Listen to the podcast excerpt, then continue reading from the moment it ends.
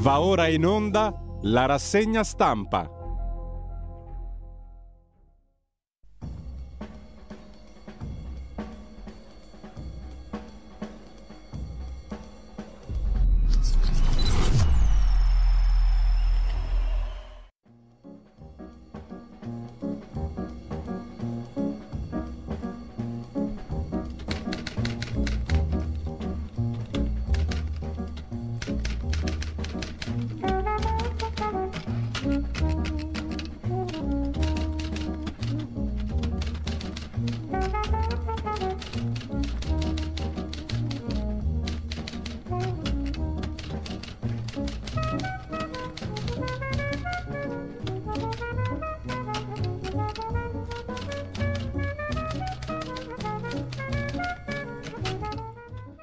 Cordiale buongiorno a tutte le ascoltatrici e a tutti gli ascoltatori da Giulio Cainarca. Ben trovati all'appuntamento con la rassegna stampa.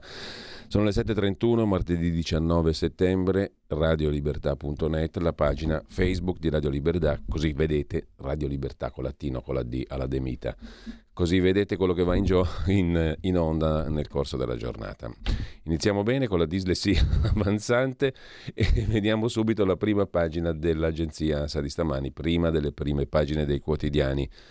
La figura di Mattarella in primo piano, inaugurando l'anno scolastico, scuola cammino di libertà, migranti intesi come alunni, grande potenziale. L'isolamento non aiuta lo spirito civico, ha detto il Presidente della Repubblica da Forlì. È necessaria un'azione di ampio respiro e a diversi livelli, con politiche volte a investire sui giovani e sul futuro. La scuola deve correre, ha aggiunto il Presidente della Repubblica Italiana. Sempre dalla prima pagina dell'agenzia ANSA, poi Kim Jong-un, tornato in patria, ha aperto un nuovo capitolo con la Russia da parte del presidente della Nord Corea il presidente turco Erdogan ha previsto, anzi prevede che è abbastanza ovvio, dice lui, la guerra durerà a lungo in Ucraina. Biden nel 2024 c'è in gioco la democrazia, ha detto il presidente americano. Trump vuole distruggerla. 6 miliardi all'Iran, come vedremo dopo. Noi parliamo a proposito di Erdogan di 6 miliardi dati di euro a Erdogan negli anni per tenere a bada i migranti. In un attimo, in un momento, 6 miliardi dagli Stati Uniti all'Iran per liberare 5 prigionieri. Ma lo vediamo dopo. Intanto, sempre dalla prima pagina dell'agenzia ANSA, anche questo lo vediamo in dettaglio tra poco, le misure del Consiglio dei Ministri in tema di immigrazione, più centri per i rimpatrii in zone sicure, il piano del governo per seguire gli impegni dell'Unione Europea. Il terremoto di 4.9 sull'Appennino a Marradi, paura nelle zone alluvionate, alcuni stabili lesionati, scuole chiuse. Anche su questo vedremo un articolo mh, mm, che il quotidiano nazionale dedica alla questione con le previsioni non ottime degli esperti dell'Istituto Nazionale di Geofisica e Vulcanologia. Salgono le multe, altra novità di ieri del Consiglio dei Ministri, oltre alle norme sui migranti ci sono quelle sulla circolazione, codice della strada e sulla scuola. Salgono le multe, stangata sui cellulari, linea dura contro i recidivi. Da multe a droga il nuovo codice della strada, i punti li vediamo tra poco. Parla il vice ministro dell'economia, Leo, di Fratelli d'Italia. Obiettivo, accorpare i primi due scaglioni IRPEF al 23%, vedere se ci sono risorse. È tutto un vedere se ci sono risorse, le risorse quasi mai ci sono. L'emergenza a Porto Empedocle, sempre in tema di migranti, in primo piano sull'agenzia ANSA. Caos e fughe, stipati per lo stop ai trasferimenti, poi interviene il prefetto. A Lampedusa lo smaltimento dei barchini di ferro, le imbarcazioni utilizzate per giungere sull'isola, mentre la Francia fa sapere che non accoglierà alcun migrante proveniente da Lampedusa, la Germania pure, gelo dei sindaci che chiedono incontro al Viminale, faremo la nostra parte così. Sull'agenzia ANSA, il tempo, che tempo farà? Italia tra perturbazioni atlantiche e anticiclone africano, tanto caldo al centro-sud, più o meno fresco al nord in estrema sintesi e pioviggina anche, mentre ok dell'Unione Europea 20,9 milioni di aiuti all'Italia per l'alluvione nelle Marche, scrive ancora l'agenzia ANSA. La scuola, il voto in condotta, i bulli in aula, la stretta del governo, la riforma che risale sempre a ieri, tre punti essenziali di riforma ieri, poi li vediamo più in dettaglio. Sono appunto nu- le nuove norme in tema di immigrati, la riforma della scuola e il nuovo codice della strada. Il ministro Valditara dice con la riforma Istruzione tecnica finalmente di serie A. e il voto in condotta e i bulli. Lo vediamo dopo. Mm, con la riforma del voto in condotta, ha detto Giorgia Meloni, torna il rispetto a scuola. Aumentano i precari a dicembre 100.000 insegnanti supplenti. Resta il problema precari e aule, scrive l'agenzia ANSA in primissimo piano. Andiamo a vedere velocemente le prime pagine dei quotidiani di oggi. Avvenire apre con l'ennesima stretta. Il governo vara la linea dura in tema di immigrazione con i centri di permanenza per il rimpatrio e trattenimenti fino a 18 mesi per migranti irregolari. Meloni sottolinea la consonanza con l'Unione Europea e spinge per finanziare l'intesa con la Tunisia.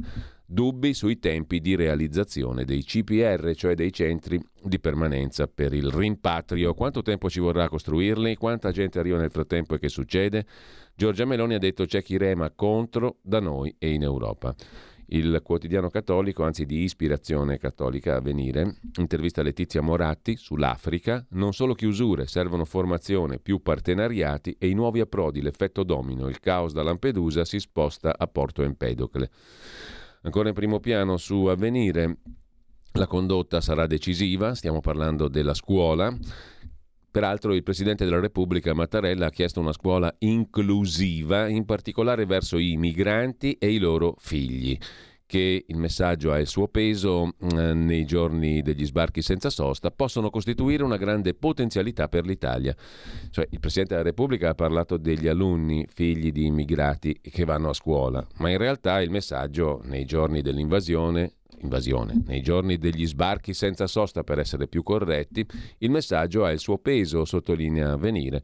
I migranti possono costituire una grande potenzialità per l'Italia. Insomma, nessuno si, da, si limita a parlare di immigrati che vanno a scuola. Le parole del Presidente vengono usate per estenderle ad amplissimo raggio. I migranti sono una grande potenzialità per l'Italia. Nella Romagna alluvionata Forlì, il capo dello Stato ha inaugurato l'anno scolastico Considerare con attenzione che le nostre classi sono frequentate, ha detto il capo dello Stato, da circa 800.000 studenti migranti figli di migranti stranieri, un decimo degli iscritti nelle nostre scuole. Si tratta di un impegno educativo imponente, studiano da italiani, apprendono la nostra cultura e i nostri valori, possono costituire un grande potenziale per il Paese. Dal loro positivo inserimento può dipendere parte importante del futuro dell'Italia. Intanto il Consiglio dei Ministri ha approvato la riforma istituti tecnici, voto in condotta che tornerà nelle scuole medie. Malato e scartato, accolto in Vaticano il funerale di un clochard senza volto. Lo racconta Antonio Maria Mira in prima pagina su Avvenire in quell'uomo senza volto abbiamo visto il volto sofferente del Signore. Così il cardinale Konrad Krajewski, quello che pagava le bollette elettriche agli abusivi, l'elemosiniere di Papa Francesco, inizia il racconto dell'incontro con Miroslav Mirko per tutti, senza dimora slovacco, sessantenne, al quale un cancro devastante aveva consumato il volto. Per un anno è stato ospite del Papa nel dormitorio di Palazzo Migliori, realizzato accanto al colonnato di San Pietro, Sabato padre Conrad ne ha celebrato i funerali, scrive Avvenire in prima pagina. Il Corriere della Sera, lo vediamo subito, apre con gli sbarchi, scatta la linea dura, il prolungamento a 18 mesi della permanenza nei centri per il rimpatrio, l'apertura di nuovi centri per il rimpatrio, il rifiuto della Francia. Non accoglieremo nessuno che arrivi da Lampedusa, dicono le autorità francesi. Meloni commenta, nell'Unione Europea c'è chi lavora contro. Poi c'è una bellissima vignetta di Giannelli, come sempre straordinarie le vignette di Giannelli in prima pagina sul Corriere della Sera. C'è um, Giorgia Meloni e di fianco a lei, alla sinistra di Giorgia Meloni, c'è Matteo Salvini. Sempre al suo fianco, dice Matteo Salvini, il titolo della vignetta è Destrezza perché sta, sta, praticamente mettendo una mano nella Salvini in versione scippatore sta mettendo una mano nella borsetta di Giorgia Meloni. È un capolavoro come tutte le vignette di Giannelli. Che ridi per non piangere. Comunque, sempre dalla prima pagina del Corriere della Sera, divisioni, porti di arrivo, i nodi della missione navale, il precedente di Sofia, vedremo poi l'articolo di Francesca Basso sul Corriere nel 2015. Cos'era la missione Sofia? Come si è conclusa? Insomma, eh, sinteticamente una, una, un fallimento colossale, ma comunque adesso verrà riaggiornata. Intanto i profughi in cerca di cibo invaso il paese di Camilleri, Porto Empedocle.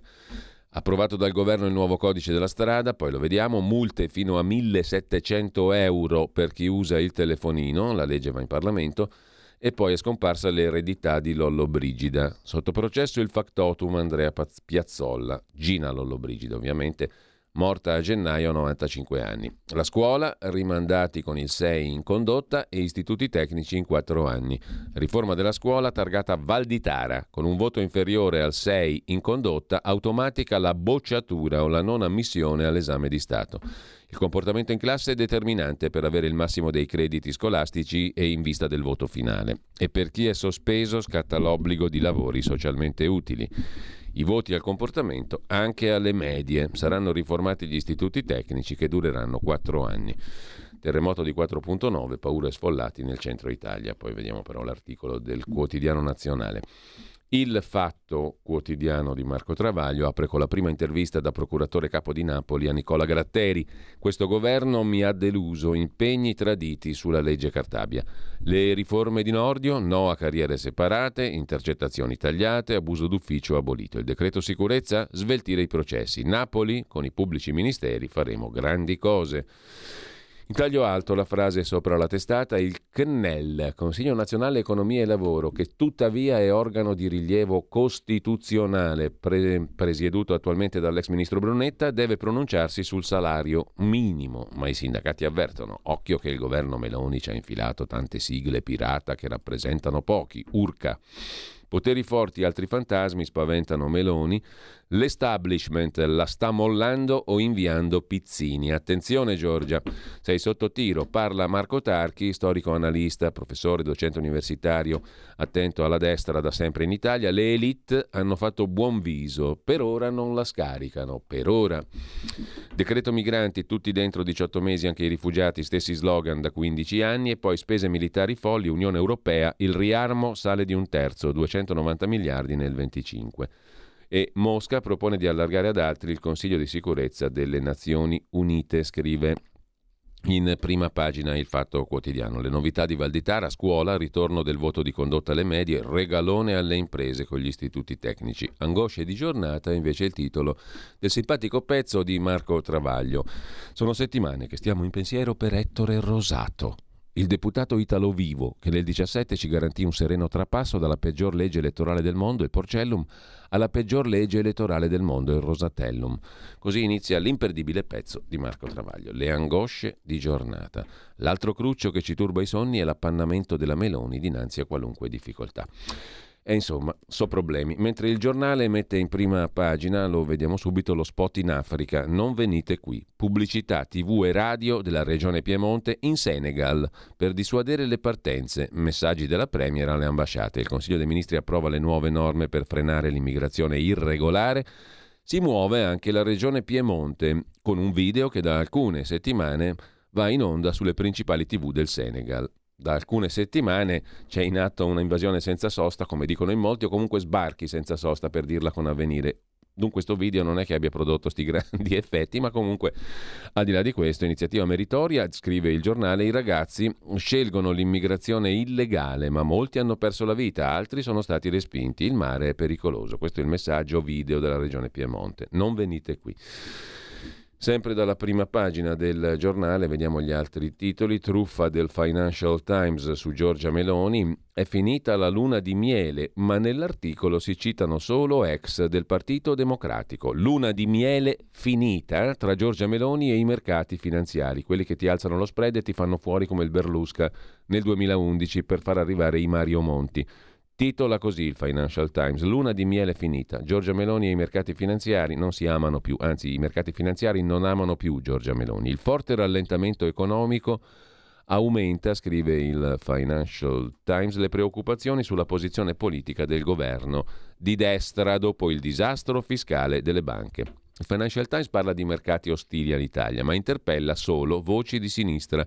Cita soltanto l'ex responsabile economico del PD Filippo Taddei e l'economista Codogno, che con tutto il rispetto, comunque sempre dalla prima pagina del giornale Velo Islamico, che Sephora non vede, le multinazionali, in questo caso della cosmetica, sono strabiche e corteggiano l'Islam, ma lo fanno anche in Salento, come vedremo dopo, e poi la via diplomatica di Georgia a New York, lo scenario di Adalberto Signore inviato a New York al seguito di Giorgia Meloni e infine Giovanni Castellaneta, ambasciatore diplomatico sul terzo mondo, la sfida dell'ONU, l'economia e la stabilità. Alessandro Sallusti si occupa di codice della strada, voto in condotta, ergo torna la disciplina. In un colpo solo il governo ha approvato ieri un disegno di legge, ministro Valditara, che rimette con forza al centro delle valutazioni scolastiche il voto in condotta e una riforma del codice della strada voluta da Salvini, sono due riforme leghistissime, che inasprisce le sanzioni per chi guida in modo non consono, alcol, droghe e cellulari. Non sfuggirà che pur parlando di cose diverse c'è un filo che lega i due provvedimenti. Un governo che, come annunciato, vuole riportare un po' di ordine in situazioni sfuggite al controllo. Lo studente che insulta, mena i professori, bullizza i compagni, non può procedere impunito nel suo percorso di studi. Meglio per lui una salutare pausa di riflessione. Così come chi guida chattando con gli amici, usando il telefonino come telecamera per vantarsi sui social delle varie imprese, è meglio per tutti, non solo per lui, che per spostarsi molli l'auto e riparta dalla bici. A parte che si può anche far casini in bicicletta, però insomma ovviamente in modo molto meno dannoso. Comunque già sento il solito coro progressista, misure illiberali, libertà e disciplina vanno di pari passo, sentenzia Sallusti. E come diceva Immanuel Kant, la mancanza di disciplina è peggio della mancanza di cultura. Capì? Niente po' di meno che Immanuel Kant. E la disciplina prevede innanzitutto il rispetto di se stessi e degli altri, concetto universale che questa destra fa ovviamente, l'avverbio è molto bello, suo. E questa sinistra si ostina a non riconoscere per motivi che sfuggono all'umana comprensione. Ricordo che il giorno che non venni ammesso all'esame di maturità, appunto per motivi disciplinari, perché alle lezioni preferivo condurre le rassegne stampa sulle nascenti radio private, era giornalista fin da subito il ragazzo, mio padre si complimentò con il preside. Al momento, dico la verità, ci rimasi male, sia per l'una che per l'altra cosa, ma col tempo ho capito che entrambi avevano ragione da vendere. E dentro di me non ho mai smesso di ringraziarli. Lo stesso vale per il poliziotto che una notte di Natale di tanti anni fa mi fermò per un tasso sia pur di poco superiore al limite consentito. Perché? Semplice, perché oggi posso dire di essere libero e vivo, conclude il direttore del giornale Alessandro Sallusti. Andiamo a vedere anche la prima pagina del quotidiano nazionale, giorno nazione, resto del Carlino, migranti nei centri, rimpatri per 18 mesi, migranti nei centri rimpatri per 18 mesi. Trema l'Appennino, paura e sfollati. Tra poco lo vediamo più in dettaglio. Il mattino di Napoli si occupa invece di San Gennaro che porta tanti turisti a Napoli. In Duomo la celebrazione con l'ampolla del sangue, effetto sul weekend, 120.000 presenze in città. Napoli aspetta il miracolo. Stamani alle 10 l'arcivescovo Battaglia mostrerà le ampolle alla folla. In attesa del miracolo, è tutto pronto in città per una ricorrenza che ha portato un afflusso di turisti record in questo long weekend, circa 120.000 persone. È la potenza di un simbolo che va oltre l'icona pop. Così Vittorio del Tufo in prima pagina. San Gennaro, personaggio pop. Ridare prestigio ai docenti a centro pagina la questione del piano del governo per aiutare gli studenti meritevoli ma con meno risorse, borse di studio dai 13 anni, ma poi vediamo i contenuti della riforma scolastica per quanto in sintesi. Il tempo di Roma ce l'ha con la Francia, maledetti francesi, emergenza migranti, nuovo sgambetto francese, finta solidarietà dall'Eliseo. Il ministro dell'interno francese Darmanin annuncia non prendiamo nessuno i talicuzzi. La Lega risponde basta chiacchiere. Piantedosi chiarisce con Parigi, visione e intenti comuni. Il Consiglio dei Ministri approva la stretta contro i clandestini e Meloni porta il tema migranti niente po' di meno che all'ONU, come voleva Tajani, alle Nazioni Unite. Multe fino a 2.600 euro, le nuove sanzioni, il codice della strada e poi parla l'ex 5 Stelle, la ministra della difesa 30. Presento il simbolo della democrazia cristiana alle prossime europee. A centro pagina sul Tempo di Roma un viaggio tra le illusioni dei giocatori, un reportage dalle sale bingo della capitale d'Italia. La rabbia dei giocatori si perde sempre. E lasciamo il tempo, andiamo a vedere Repubblica. Tunisia e l'apertura di Repubblica salta il patto dell'Unione Europea. Sayed, il presidente tunisino, pretende che i fondi europei per fermare le partenze non siano vincolati alla realizzazione di progetti. Per l'Europa invece è una condizione inaccettabile. Quindi salta il patto europeo, scrive Repubblica, sulla Tunisia.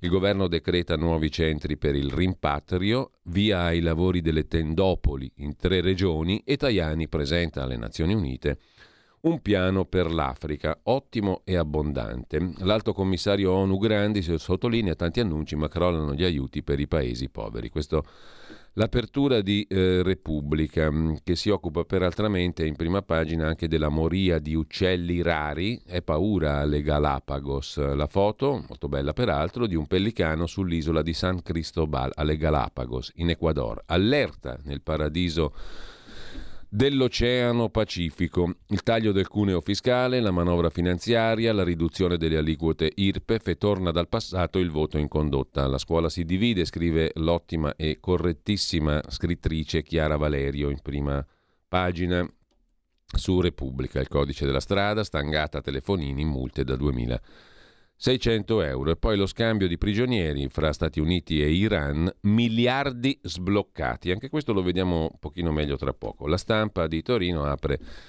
la prima pagina con la stretta di Meloni sui migranti, caos europeo sul patto con Sayed e poi Brandizzo come Morandi, dieci anni di allarmi ignorati. È più di un decennio che l'Agenzia Nazionale Sicurezza Ferrovie prima e l'ANS FISA poi segnalano a Rete Ferroviaria Italiana carenze nella gestione della sicurezza. Dai documenti emerge che le procedure non abbiano funzionato la tragica notte di Brandizzo. Di spalla notizia che riguarda la sanità il piano del ministro Schillaci, pronto un miliardo per ridurre subito l'attesa in ospedale. Mentre a Torino è assedio al museo egizio, i sovranisti ce l'hanno contro Cristian Greco, l'attuale direttore del museo egizio, scrive la stampa in prima pagina. A centropagina Meloni e mercati, pace finita, il caro benzina intanto non si ferma. Il Financial Times rivela i timori degli investitori. L'appello di Mattarella sull'istruzione inclusiva che batterà il degrado e poi i ghiacciai che si stanno squagliando in tutto il mondo, secondo la stampa in prima pagina. La verità apre la sua prima pagina con la sinistra che truffa migranti e italiani. L'invasione continua, caos a Porto Empedocle. Parlando di accoglienza diffusa e ius soli, i democratici del PD mandano messaggi devastanti agli africani. Infatti arrivano donne incinte, convinte di partorire figli con diritto di cittadinanza, ci racconta Belpietro. E l'unica ricetta dei progressisti è la resa. A proposito di Belpietro, insieme a Franco Battaglia ha scritto La truffa green, in vendita con la verità e panorama.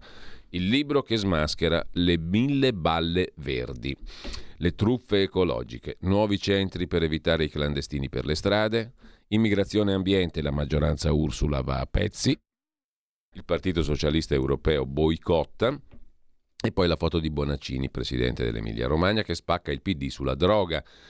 Tutti gli allarmi alluvione ignorati da Bonaccini che spacca il PD sulla droga è un altro argomento ovviamente. Arbusti nel letto dei fiumi, detriti non rimossi, espropri mancati. La regione Emilia-Romagna era stata messa in guardia sui pericoli che avrebbero potuto portare all'alluvione, ma non fece nulla. Intanto il presidente sfida Schlein, la sua corrente propone pene più severe per la droga, per la cannabis, cosa che non piace a Schlein. Non piacciono le pene più severe, non la cannabis. Ora c'è un protocollo contro i danni della spike dei vaccini. Un'intervista di Martina Pastorelli al dottor Peter McCullough. Danni dei vaccini non si può dire però perché sennò ci tagliano la rassegna stampa, porca putrella. Che errori sono stati fatti, dice il Anzi, spiega che errori sono stati fatti il dottor Peter McCullough, che scuote la testa disapprovando quando gli racconto le misure adottate dall'Italia durante la pandemia. Peter McCullough è un cardiologo ed epidemiologo americano, esperto di Covid, scrive la verità in prima pagina, anzi esperto di XXX, ci correggiamo subito, di fama mondiale. È stato fra i primi e fra i pochi ad aver denunciato l'altra storia dietro ai vaccini messi a punto contro il virus di Wuhan. Ecco come disintossicarsi dalla spike, sostanze naturali come nattochinasi, bromelina, curcumina, possono distruggere la proteina spike, trovata negli organi dei vaccinati in ogni autopsia. Le miocarditi acute fanno male. Eh beh, direi, nel 90% dei casi portano al ricovero e possono causare la morte. Lasciamo la prima pagina della verità, non ancora, perché c'è in primo piano la questione del voto in condotta che ritorna, scade l'accordo per lezioni di resistenza a scuola e l'ANPI, l'associazione dei partigiani, furiosa con Valditara. Poi cambia il codice della strada, maxi multe a chi usa il cellulare alla guida, foto di Salvini, stangata anche su autovelox e alcol. I primi effetti delle ecofollie analizzati da Claudio Antonelli, le vecchie case valgono meno, guerra europea ai piccoli proprietari, i prezzi delle case sono fermi, crollano gli acquisti. Mentre il buonismo delle multinazionali è un pericolo per la democrazia. In un libro Gli inganni del capitalismo woke se ne occupa Francesco Borgonovo. Dal capitalismo woke risvegliato, politicamente corretto, solo battaglie farsa. Il libro è quello di Carl Rhodes, Capitalismo woke, editore Fazzi, come la moralità aziendale minaccia la democrazia. Nel suo nuovo libro Rhodes spiega che le multinazionali si impegnano in cause buoniste unicamente per riposizionarsi sul mercato e per spostare l'attenzione dalle vere diseguaglianze. Il loro attivismo è marketing, il fine è continuare a fare affari. Non c'eravamo arrivati. Libero apre la sua prima pagina con un fantastico titolo, Il PD ha un piano, altro che prima gli italiani, prima i padani, prima i lombardi, eccetera, eccetera. Prima gli scafisti, è un invito ai migranti, scrive Libero. Schlein presenta un documento di sette punti.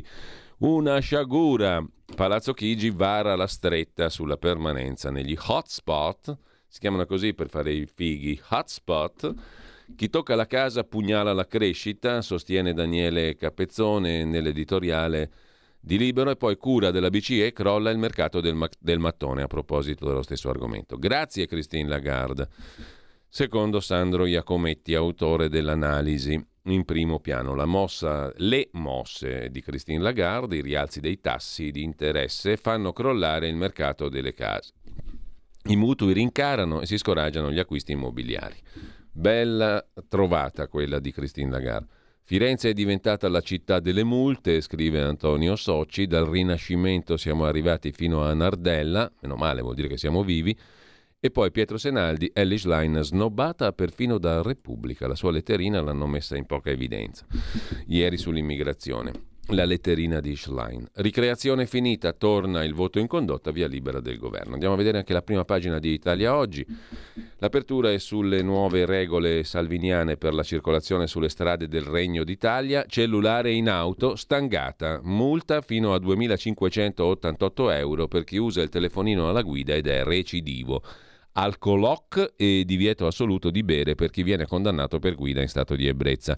Multa fino a 2.588 euro per chi usa il cellulare alla guida ed è recidivo. Stop alle multe seriali nelle zone a traffico limitato e nelle aree pedonali urbane, questa è una cosa di buon senso. Alcoloc e divieto assoluto per almeno due anni di assumere bevande alcoliche prima di mettersi al volante per chi viene condannato per il reato di guida in stato di ebbrezza alcolica sono alcune delle modifiche al codice della strada varate ieri dal Consiglio dei Ministri. Mentre Sempre dalla prima pagina di Italia Oggi, a Pontida si è visto che sono molti i leghisti che non vogliono allearsi con la Le Pen, sottolinea Carlo Valentini. Luca Zaia se la cava con una battuta. Sono andato a Pontida per stare con la gente come ogni anno e non per chi sta sul palco. Uno strappo con Salvini sarebbe stato come un ordigno atomico sul carroccio. Perciò Zaia ha scelto di stare con i recalcitranti collaborativi. La corrente di chi ha preferito i recalcitranti collaborativi. Tipo Giorgetti, tipo Zaia e compagnia bella. La corrente di chi ha preferito non deludere in modo eclatante il segretario, ma non ha nascosto il malanno per la sterzata a destra della Lega scavalcando Meloni. L'alleanza con Marine Le Pen, celebrata a Pontida e con gli altri movimenti di destra radicali in giro per l'Europa, è una sterzata che all'interno della Lega trova oppositori. Li ha visti tutti Valentini per Italia oggi. Mentre diritto rovescio, il corsivo del direttore, parte dall'Unione Europea, anch'essa dispone spesso di una burocrazia che fa pena. Ad esempio, von der Leyen e Meloni, per cercare di ridurre le pressioni sull'Europa dell'immigrazione nordafricana proveniente dalla Tunisia, avevano promesso, dopo una loro missione congiunta in Tunisia, di concedere un consistente assegno al governo tunisino per consentirgli di incentivare le operazioni dissuasive dei criminali che governano il lucrosissimo governo dei barconi. Fatto l'accordo, diffusa la dichiarazione, l'amministrazione europea non ha poi pagato l'assegno.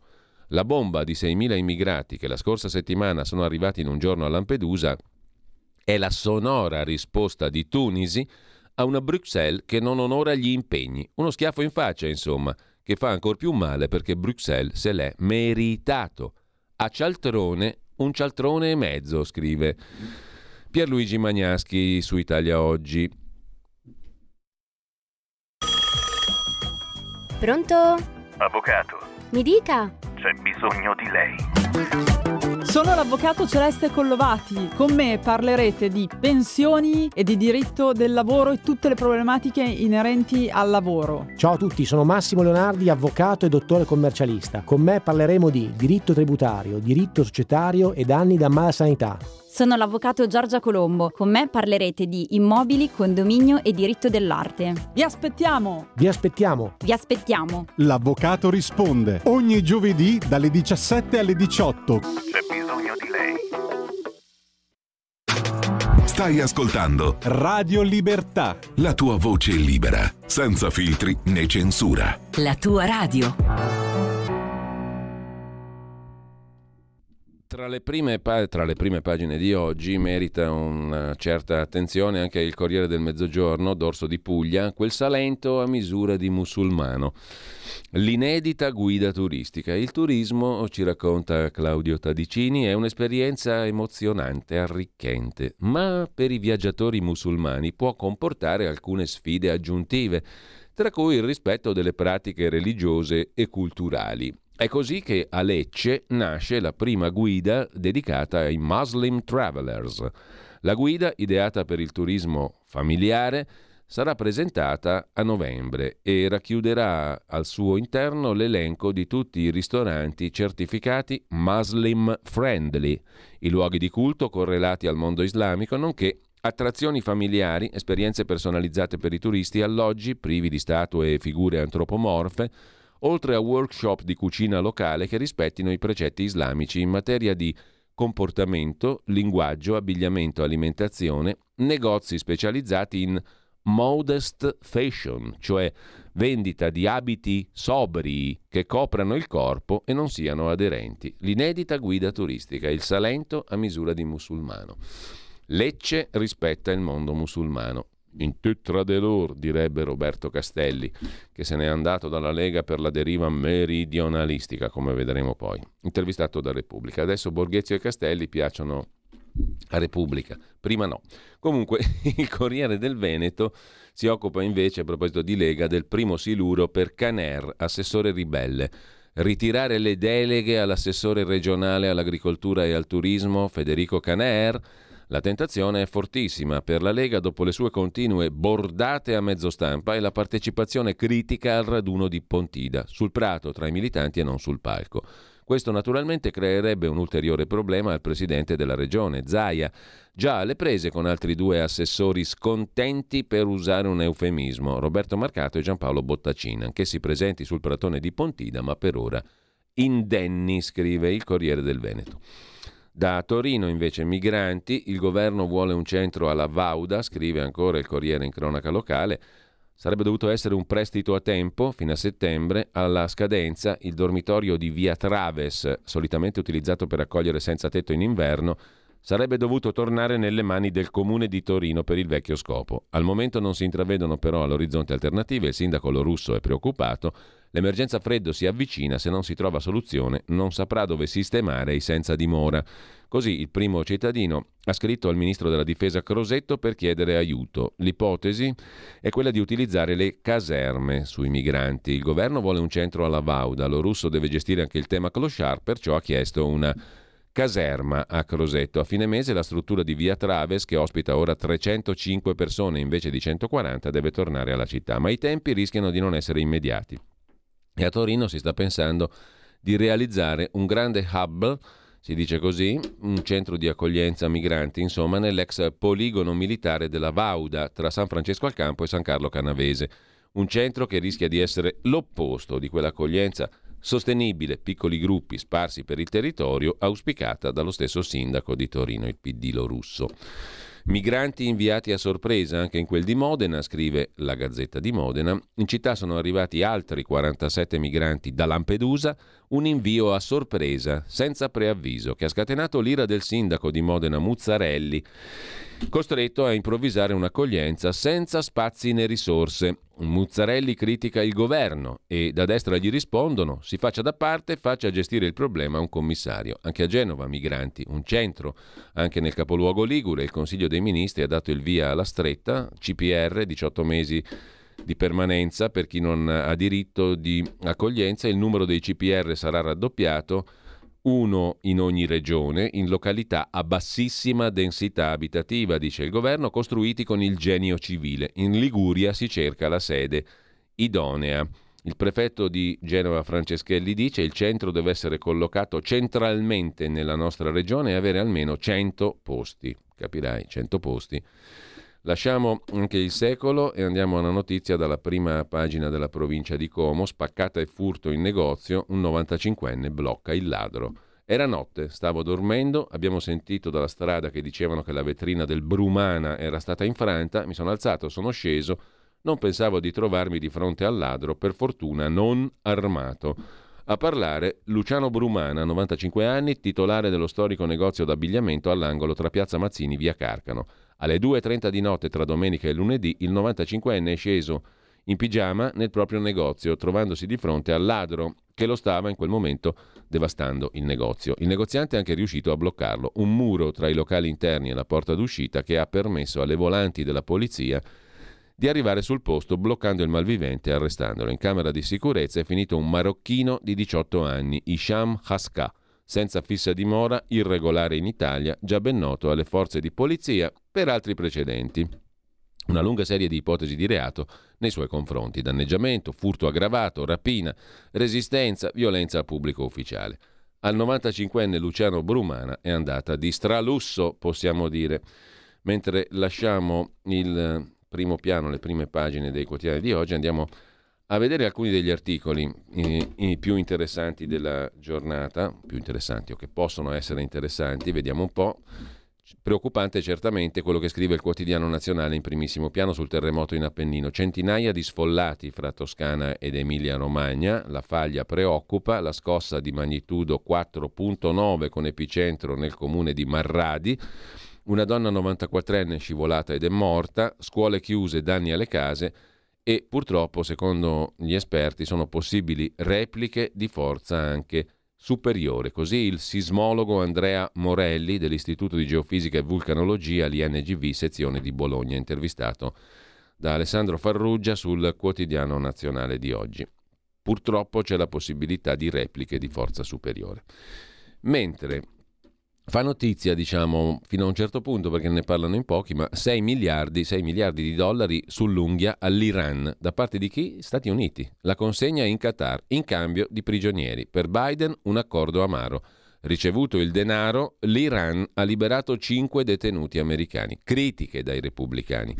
L'aereo con i prigionieri atterra a Doha, al tramonto. A bordo 5 cittadini americani, servizi iraniani, mediatori del Qatar. Uno dei prigionieri ne ha passati più di sette mh, mm, anni di carcere nel famigerato carcere di Evin a Teheran. Ripartono poco dopo verso gli Stati Uniti, storditi, finalmente liberi, grazie a uno storico accordo per lo scambio di prigionieri. 6 miliardi all'Iran. A proposito di soldi, benzina record, un primo piano sulla stampa, la verde sfonda quota 2 euro, i carburanti sono ai massimi dal 15 luglio del 22. L'impatto sull'inflazione preoccupa anche il governo che sta studiando un intervento. Ai prezzi attuali, soltanto di accise, lo Stato incasserà 7,7 miliardi in più. Dall'opposizione era facile dire troppe tasse sulla benzina, adesso levatele che siete al governo, dicono in tanti. Dal prossimo Consiglio dei Ministri potrebbe arrivare un nuovo bonus. Per le famiglie, scrive Paolo Baroni sulla stampa, il prezzo della benzina, modalità self-service, ha sfondato ancora una volta la soglia psicologica, più che psicologica, del borsino, del borsellino, dei 2 euro al litro e anche il prezzo del gasolio è al massimo. Per la benzina siamo ai massimi dal luglio 22, quando era in vigore però il taglio dell'accisa di 30 centesimi. Lo Stato incassa miliardi di euro in più, accise e IVA. La situazione per automobilisti, famiglie e imprese si fa pesante. L'opposizione protesta, lo stesso fanno consumatori e categorie economiche. Il governo sta valutando l'ipotesi di un nuovo intervento senza aspettare il 27 settembre, giorno in cui presenterà la nota di aggiornamento al documento di economia e finanza che è la cornice alla prossima finanziaria. Secondo fonti del Ministero dell'Economia, Giorgetti, un intervento potrebbe arrivare già al prossimo Consiglio dei Ministri. Difficile un nuovo taglio delle accise. L'ipotesi è quella suggerita dal ministro Urso che vuole introdurre un nuovo bonus carburanti da erogare attraverso la carta che si chiama Dedicata a te. In tutto 80 euro per 1.300.000 famiglie con indicatore situazione economica ISEE fino a 15.000 euro. Costo a carico dello Stato 100 milioni di euro al mese. Intanto però bisogna fare i conti con i nuovi rincari. Scrive la stampa. Altro tema, il rialzo dei tassi che affonda le compravendite di case. Lo ha fotografato l'Istat, un aumento dei prezzi del 2% nel secondo trimestre del 23. I prezzi delle case salgono ancora. Tra caro mattone e caro mutui crollano le compravendite, così il mercato immobiliare residenziale, secondo l'osservatorio dell'Agenzia delle Entrate, continua a fare i conti con due dinamiche opposte, inflazione e rialzo dei tassi BCE. A proposito di soldi, tassi Europa, vi segnalo sulla verità, pagina 17, l'articolo di Giuseppe Liturri che prende lo spunto dalle parole del vice ministro dell'economia, Leo, sul fatto che si può fare lo scambio, appunto, cioè noi approviamo il MES, noi Italia, e voi ci dite qualcosa di buono e poi farete il contrario sul patto di stabilità. Il MES non diventi una merce di scambio per migliorare il patto di stabilità. Invoca, auspica eh, sottolinea, chiede Liturri. A decidere le nuove regole di bilancio dell'Unione Europea sarà la prova di forza tra la Francia e la Germania e le modifiche saranno per noi marginali. Il cammino di Santiago è questo il nome assegnato al percorso negoziale per la riforma del patto di stabilità che da sabato scorso, Consiglio Ecofin a Santiago de Compostela, appunto, è entrato nella fase decisiva. Il ministro spagnolo, Calvino, presidente di turno, avrà bisogno di tutte le forze ultraterrene, tanto sono lontane le posizioni di Francia e Germania. La ministra, anzi Nadia Calvino, la ministra spagnola ha dichiarato che intende procedere a tappe forzate. La prossima passerà per Madrid tra un paio di settimane, poi Lussemburgo, 17 ottobre, quando Calvino presenterà una nuova proposta di riforma dopo il primo articolo presentato dalla Commissione il 26 aprile. L'obiettivo? Raggiungere un accordo e cominciare a novembre il negoziato con Europarlamento e Commissione, il cosiddetto trilogo, da concludersi giusto in tempo per la fine della legislatura. La sensazione, da fonti vicine al ministro Giorgetti, è che alla fine l'accordo si farà perché ogni paese sarà riuscito a piantare la bandierina ne scaturirà la solita intesa, al massimo ribasso tipica di ogni negoziato europeo.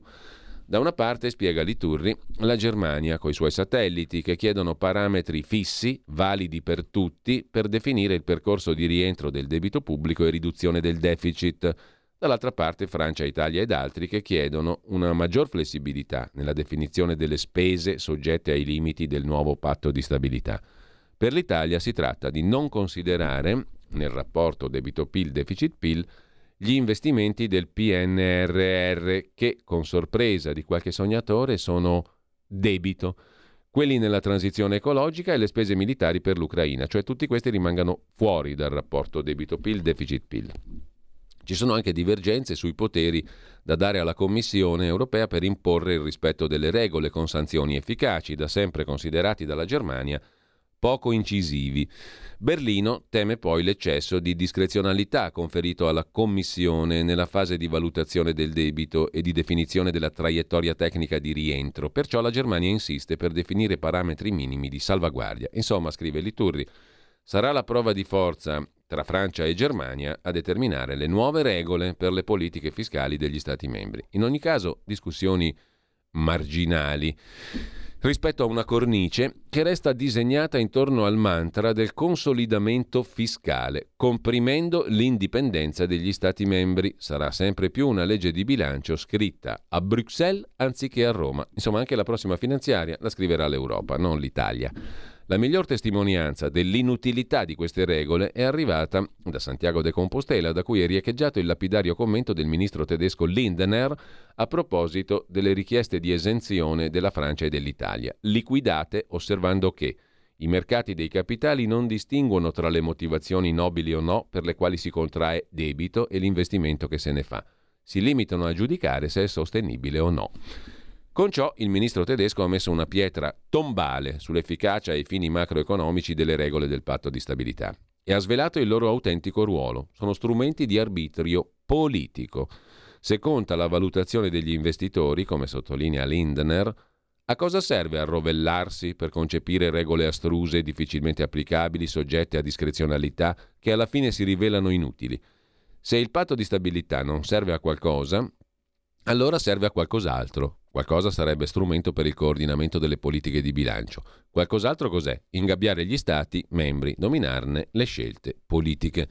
La discussione sulla riforma delle regole che condurrà nelle prossime settimane Giorgetti è una battaglia di retroguardia. Servirà nel migliore dei casi a mitigare uno scenario che resta il solito. I danni sono sotto gli occhi di tutti. Che la natura e le finalità del patto di stabilità e crescita siano quelle appena descritte è stato confermato domenica alla festa di Italia Viva dal vice ministro dell'economia Maurizio Leo, secondo il quale il dibattito parlamentare dovrà far luce su un recepimento del MES, il meccanismo europeo di stabilità, il patto salva insomma, meccanismo salva stati. Si discuterà di questo, si vedrà se potrà essere merce di scambio per la rivisitazione del patto di stabilità. L'affermazione del vice ministro Leo, scrive Liturri, è rivelatrice della comune finalità che al Ministero dell'Economia attribuiscono ai due strumenti. Il fine è comune, cioè condizionare la politica degli Stati membri, e al Ministero dell'Economia ne hanno esperienza diretta. Allora è logico, coerente barattarli uno con l'altro. L'economia reale c'entra poco o nulla, è tutta politica.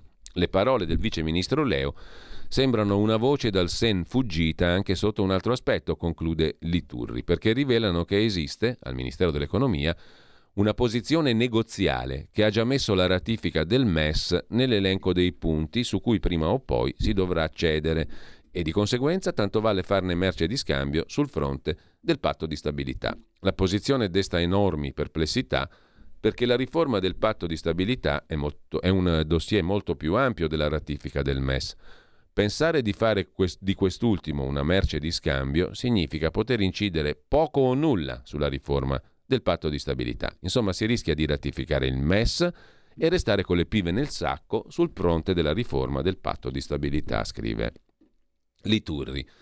Prima di andare ad altri argomenti eh, strettamente di giornata, vi segnalo però da pagina 23 del Corriere della Sera la bella intervista di Stefano Lorenzetto eh, a un uomo che produceva mine anti-uomo, Vito Alfieri Fontana. Nasce a Bari nel 51, e, um, ingegnere elettronico, entra a 26 anni nella Tecnovar fondata dal padre, specializzata appunto nella produzione di mine anti-uomo.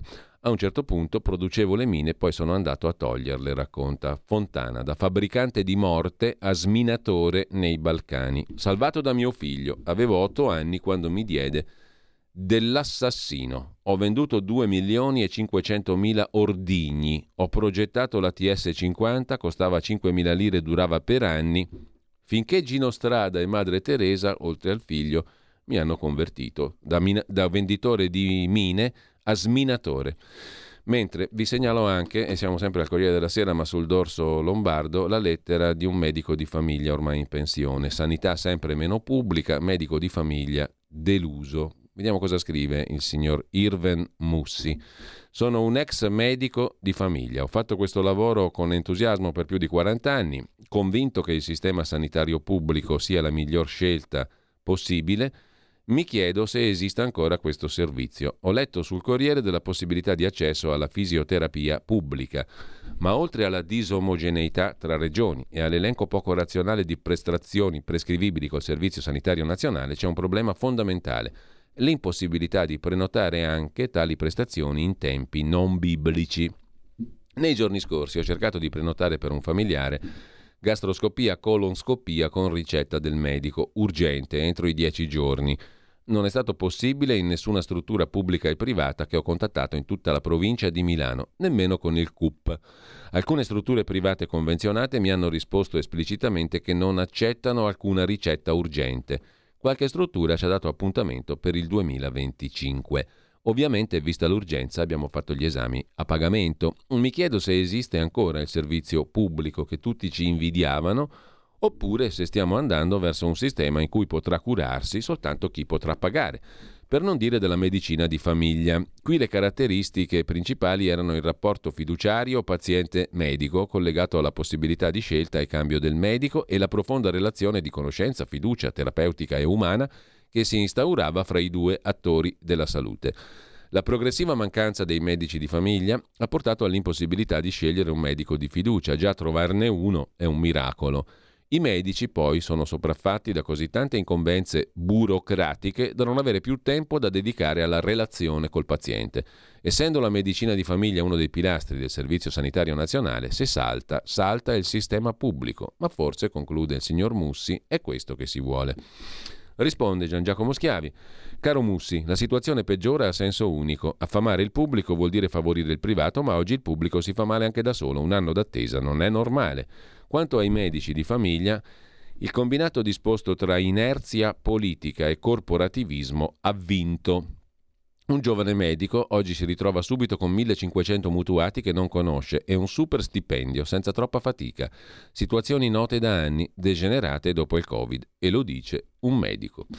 A proposito di sanità, un miliardo in più per tagliare le liste d'attesa di cui parlava anche il dottor Mussi poco fa nella lettera al Corriere. Il piano per smaltire gli arretrati, 5 ore di straordinaria alla settimana, pagate quasi il doppio. In arrivo anche il rinnovo dei contratti, ma per case e ospedali di comunità non ci sono fondi, scrive.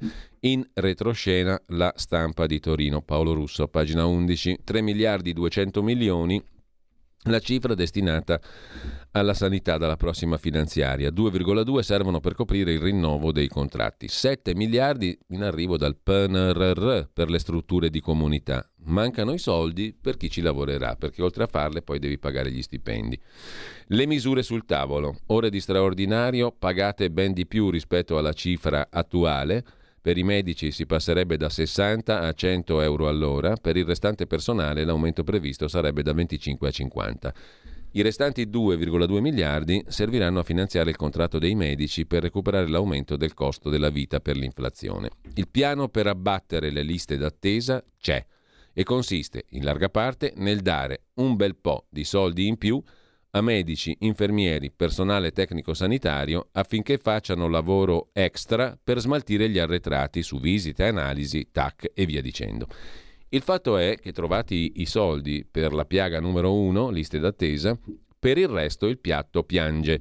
L'asticella per la sanità da 2,5 miliardi è apparentemente salita a 3,2 ma in quel gruzzolo ci sono 2,2 miliardi destinati al rinnovo del contratto dei medici per il triennio 21-24, quello chiamato a compensare la quota di retribuzione erosa dall'inflazione. Quindi ne resta uno che servirà a retribuire meglio il personale sanitario, ma non c'è un euro per far lavorare medici di famiglia, specialisti ambulatoriali e infermieri nelle nuove strutture territoriali, finanziate con 7 miliardi di PNRR, cioè le case e gli ospedali di comunità, che rischiano di rimanere delle Scatole vuote, denuncia la stampa di Torino.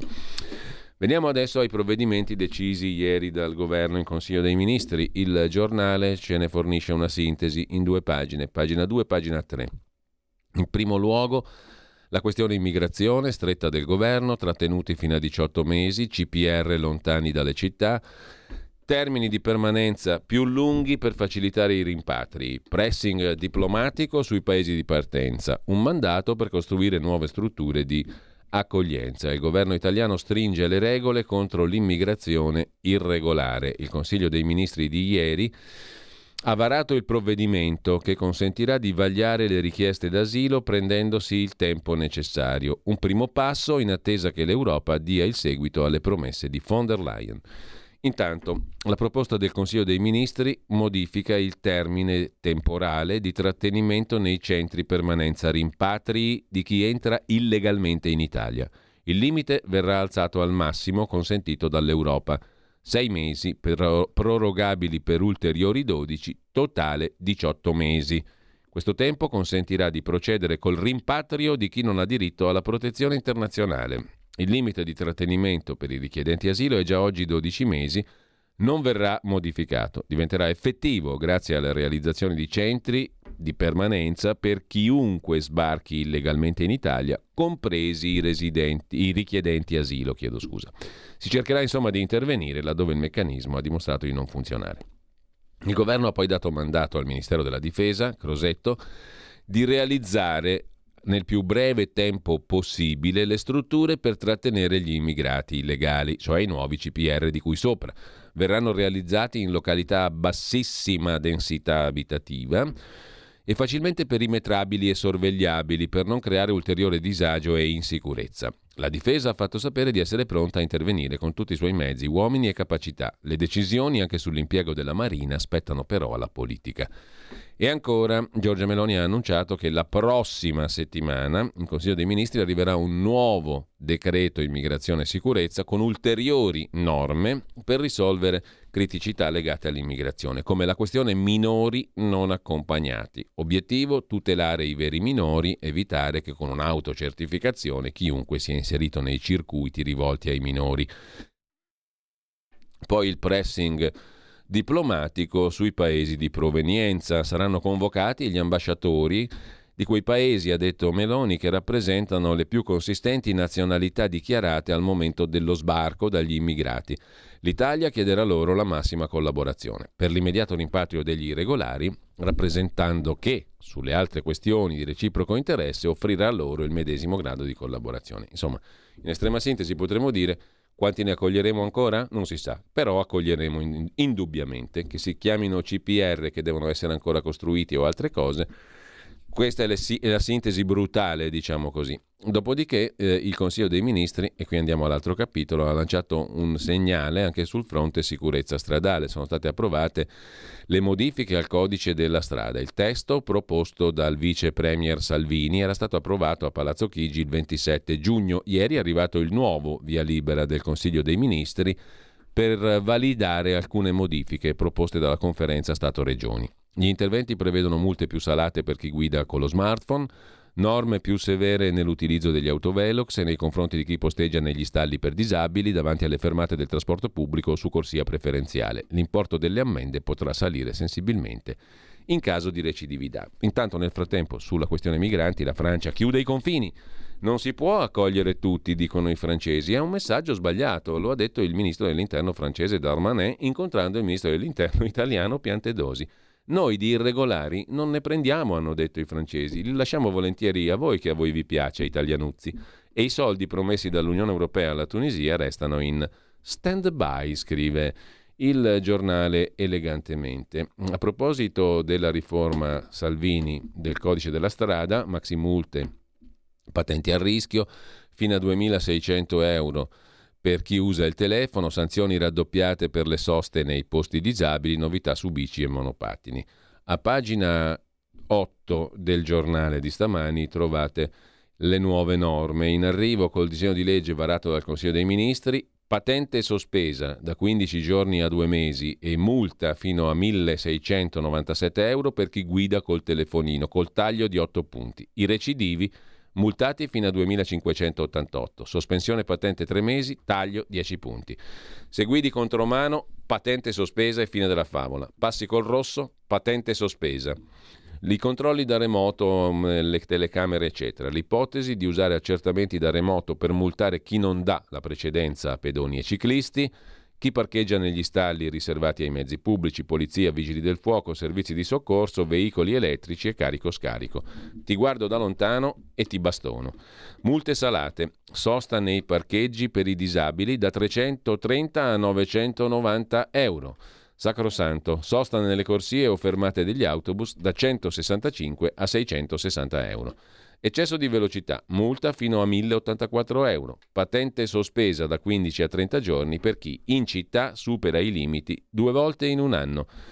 Guida in ebbrezza, il recidivo avrà un limite pari a zero di tasso alcolico e dovrà rinnovare la patente. Pene aumentate di un terzo, deve installare l'alcolock. Guidi sotto droga, basta la positività ai test per la revoca della patente, sospensione di tre anni. Bici e monopattini, obbligo per gli automobilisti di mantenere un metro e mezzo di distanza nel sorpasso. Monopattino, targa, casco, assicurazione obbligatori, multa di 100-400 euro. Obbligatori anche frecce di svolta e freno, multa di 200-800 euro. Monopattini in sharing dovranno bloccarsi in modo automatico se escono dall'area consentita. Altre norme, maggiori specifiche sulle aree a traffico limitato, ZTL, regole per la sicurezza passaggi a livello ferroviari, omologazioni antitruffa autovelox e non posizionare autovelox per fare cassa. Infine, giovani, per i neopatentati, divieto di guidare supercar sale da 1 a 3 anni, Niente patente fino ai 24 anni per i minorenni trovati alla guida ubriachi o drogati. Bonus di due punti per i ragazzi che a scuola frequenteranno corsi sulla sicurezza stradale. Questa la sintesi delle nuove norme del codice della strada. Tra pochissimo vediamo anche un'altra novità che il governo annunzia, Coram Populo. Stai ascoltando Radio Libertà. la tua voce libera, senza filtri né censura. La tua radio.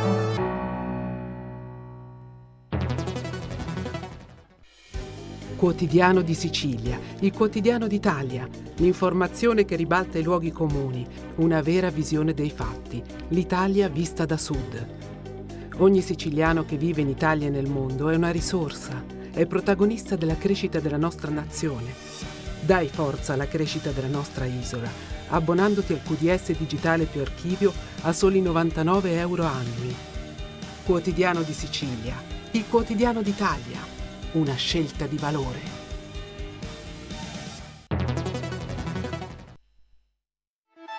Stai ascoltando Radio Libertà, la tua voce libera, senza filtri né censure, la tua radio.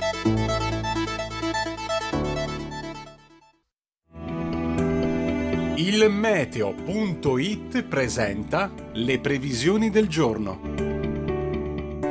L'anticiclone africano è ancora protagonista, ma inizia ad essere insidiato da infiltrazioni instabili.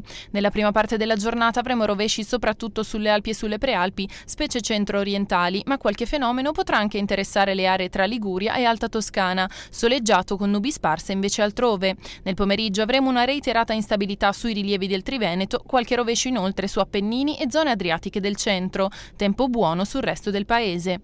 Per ora è tutto da ilmeteo.it, dove il fa la differenza. Per tutti i dettagli consultate la nostra app. Una buona giornata da Alessandra Tropiano. Avete ascoltato le previsioni del giorno.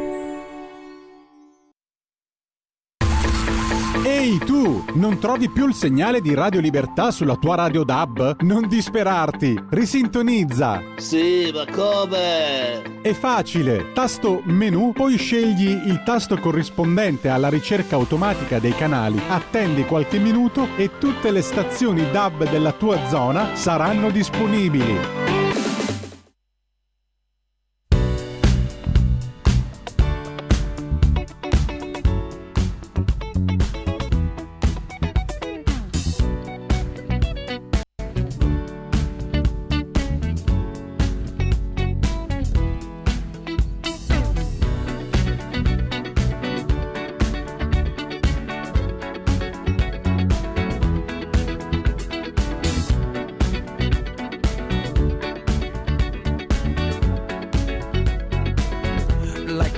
Legend of the phoenix.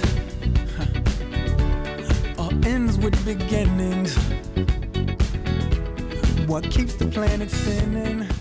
Se famo quattro salti in virtù del calendario musicale e non spieghiamo il perché, perché manteniamo un alone di mistero sulle scelte di Federico Borsari, dall'altra parte del non vetro in regia, grazie Federico, e torniamo appunto a un'altra novità annunziata Coram Populo, anzi attraverso il giornale, dal sottosegretario alla presidenza del Consiglio Alessio Butti. È pronta la tassa sui giganti del web, diversi miliardi non pagati al fisco dalle multinazionali. Abbiamo risolto i problemi per la prossima finanziaria. Vedrete quanto Google, Amazon e compagnia cantante Apple e via dicendo pagheranno all'Italia. Giù miliardi e abbiamo la finanziaria pronta. L'intelligenza artificiale siamo al lavoro per definire una strategia nazionale. Sull'intelligenza artificiale, eh, ottimisti sull'esito dell'esame dell'Unione Europea circa le modifiche apportate al PNRR. Il presidente Mattarella ha detto, da par suo ovviamente, che i giganti del web non possono pretendere di essere al di sopra della legge. Davvero il governo, chiede il giornale, si muoverà subito, inserendo la Global Minimum Tax già in manovra? Risponde il sottosegretario alla presidenza del Consiglio Alessio Butti. Le parole del presidente Mattarella sottolineano un principio fondamentale, incontestabile. Nessuno può considerarsi esente dal rispettare le regole e le leggi vigenti. Può far bacco. Oggi il fisco italiano registra diversi miliardi di euro di tasse non pagate da parte delle grandi multinazionali. Si tratta di operatori commerciali globali che vendono ovunque nel mondo, ma non pagano le tasse dovute nei paesi in cui le transazioni vengono effettivamente fatte. Quanto all'inserimento in manovra, penso siano stati fatti i primi passi perché tutto venga portato a compimento con efficacia. Il ministro Giorgetti ha parlato di un governo che saprà prendere decisioni che danno fastidio, lasciando intuire interventi sui giganti del web. È in atto una consultazione avviata dal Ministero dell'Economia per attuare la direttiva europea sull'imposizione minima. L'applicazione italiana avrà caratteristiche diverse? Si andrà oltre il 15%? Risponde il sottosegretario Butti. Le osservazioni del ministro Giorgetti riflettono l'approccio risoluto di questo governo. La consultazione avviata dal Ministero dell'Economia sul decreto di attuazione direttiva 2259 ha l'obiettivo di attivare quanto prima l'imposizione fiscale. Quanto alla percentuale da imporre, mi preoccuperei al momento di suggerire quella indicata dalla Global Minimum Tax del 15% e condivisa a livello globale. Si tratta di una soglia che può essere sempre sottoposta a revisione nazionale o internazionale se le condizioni dovessero suggerirlo o imporlo. I giganti del web potrebbero prendere sempre più potere anche nell'epoca dell'intelligenza artificiale, eccetera, eccetera. Insomma, è pronta la tassa sui giganti del web. Diversi miliardi, un tot, un quid di miliardi non pagati al fisco italiano dalle multinazionali. E ora entrano tanti, tanti, tanti miliardi che la finanziaria è un gioco da ragazzi, visto che pagano loro, i giganti del web. Sui migranti Mattarella, da loro inserimento scolastico dipende il futuro dell'Italia, l'abbiamo già visto, e poi sulla cronaca di Torino della stampa, pagina 38, edizione nazionale, le scuole di Mattarella, un istituto di Chieri e uno torinese si sono esibiti davanti al Presidente all'inaugurazione dell'anno scolastico. Sono i vincitori di un bando sull'inclusione, una delle più belle parole di questa nostra epoca. Con musica e danza dimostriamo che non esistono diversità. Pensate che bel mondo, un mondo senza alcuna diversità. Partiamo dall'ambiente geofisico. O tutta acqua o tutta terra sulla terra, sul mondo. Niente, niente differenze. O tutto cielo o tutto sottosuolo o tutto bianco o tutto nero, o tutto marrone, tutto uguale. E poi gli uomini tutti uguali, un sesso solo, riproducentesi all'infinito, tutti uguali, caratteristiche tutte identiche. Tu trovi uno, esci, esco di casa, vado a fare due passi, chissà che incontro, uno uguale a te, tutto uguale, non esistono diversità. Che mondo meraviglioso, bellissimo. Questo la scuola deve insegnare. Tra gli studenti del Germana Erba, due ballerine in carrozzina. Loro sono diverse o sono uguali? È un bel problema. Sono oggettivamente diverse, ma sono uguali per tantissime altre cose. Insomma, il concetto, ovviamente, adesso non scherziamo su cose importanti, però che non esistano diversità, insomma, immaginiamoci veramente un mondo che non esistano diversità, per usare un anacoluto. Che bel mondo, bellissimo mondo. Lasciamo con ciò Mattarella e le scuole del Torinese che gli hanno reso omaggio, giustamente peraltro, Giorgia Meloni a New York verso un incontro con Erdogan, niente po' di meno, per arginare la rotta balcanica. A suon di dobloni, perché Erdogan è persona molto avveduta, ma molto concreta, molto pratica, pragmatica. La Premier arriverà in serata, quando l'Italia sarà già all'alba, cioè adesso. Mercoledì l'intervento alla 78esima Assemblea Generale delle Nazioni Unite, cioè domani sostanzialmente. Dunque, dopo aver portato von der Leyen a Lampedusa, la Premier Meloni, scrive ADN Kronos stamattina, porterà idealmente Lampedusa a New York. Qualcuno da Pontida la voleva mandare in Africa e invece la Meloni, la Meloni, la porta a New York alla 78esima sessione dell'Assemblea Generale Nazioni Unite. UNGA si chiama in sigla. Nell'intervento che terrà mercoledì sera e che segnerà l'esordio della Premier, Meloni batterà sull'emergenza migranti. L'Italia non può essere lasciata sola e l'aiuto dell'Europa non basta.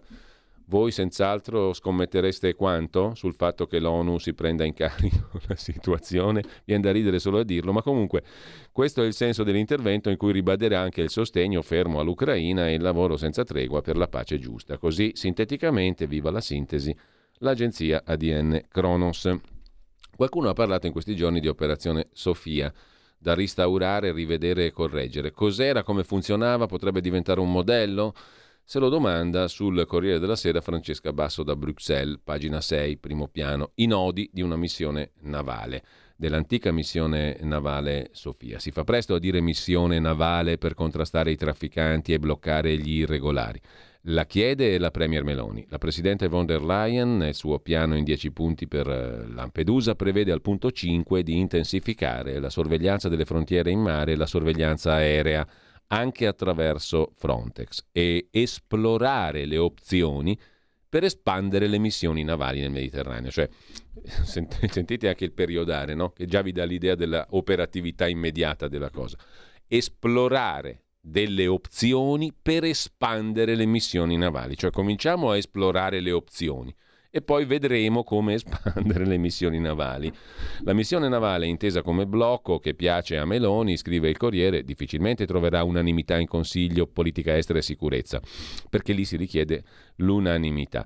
Restano i problemi giuridici degli accordi con i paesi terzi per entrare nelle acque territoriali e per i rimpatri. E poi c'è il nodo da sciogliere del porto sicuro per i salvataggi in mare obbligatori in base al diritto internazionale.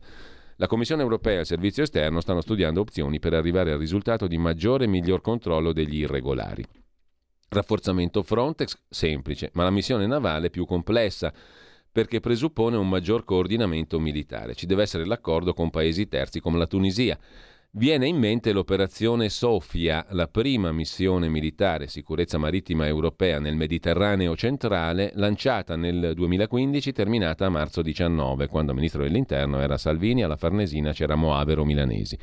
Von der Leyen era ministro della difesa a Berlino. L'operazione Sofia non fu rinnovata per l'opposizione dell'Italia alle norme europee che obbligano i richiedenti asilo a far domanda nel paese di primo approdo e Sofia prevedeva lo sbarco in Italia dei migranti salvati in mare, cosa che Roma chiedeva di cambiare. Qualche mese dopo, agosto del 19, Merkel rilanciò l'idea di un'altra missione Sofia per salvataggi in mare con navi di Stato. Il suo portavoce spiegò che l'operazione era stata fermata, la Sofia, per il fatto che in Europa non c'era e non c'è unità sulla questione ripartizione migranti salvati in mare. Le cose non sembrano molto cambiate da allora, scrive il Corriere. Per alcuni paesi Sofia era un fattore di attrazione per l'immigrazione illegale, per altri salvava vite. L'operazione fu decisa dopo il naufragio di un peschereccio con oltre 800 migranti. Insomma, operazione Sofia lasciamo perdere. Intanto la Francia avverte, scrive anche Europa Today, non accoglieremo migranti irregolari da Lampedusa. Per persone con diritto di asilo faremo la nostra parte, ma gli altri no, ha detto il ministro dell'Interno francese. Intanto a proposito di Francia sono un caso le frasi della ministra delle piccole e medie imprese, commercio e artigianato Olivia Gregoire, la quale ha detto contro l'inflazione bisogna imparare a cucinare come le nostre nonne. Satira e critiche a sinistra viene accusata di disprezzo sociale, ma lei si difende, i prodotti non trasformati costano meno e fanno anche bene. È una variante d'oltralpe del i poveri mangiano meglio, diciamo così.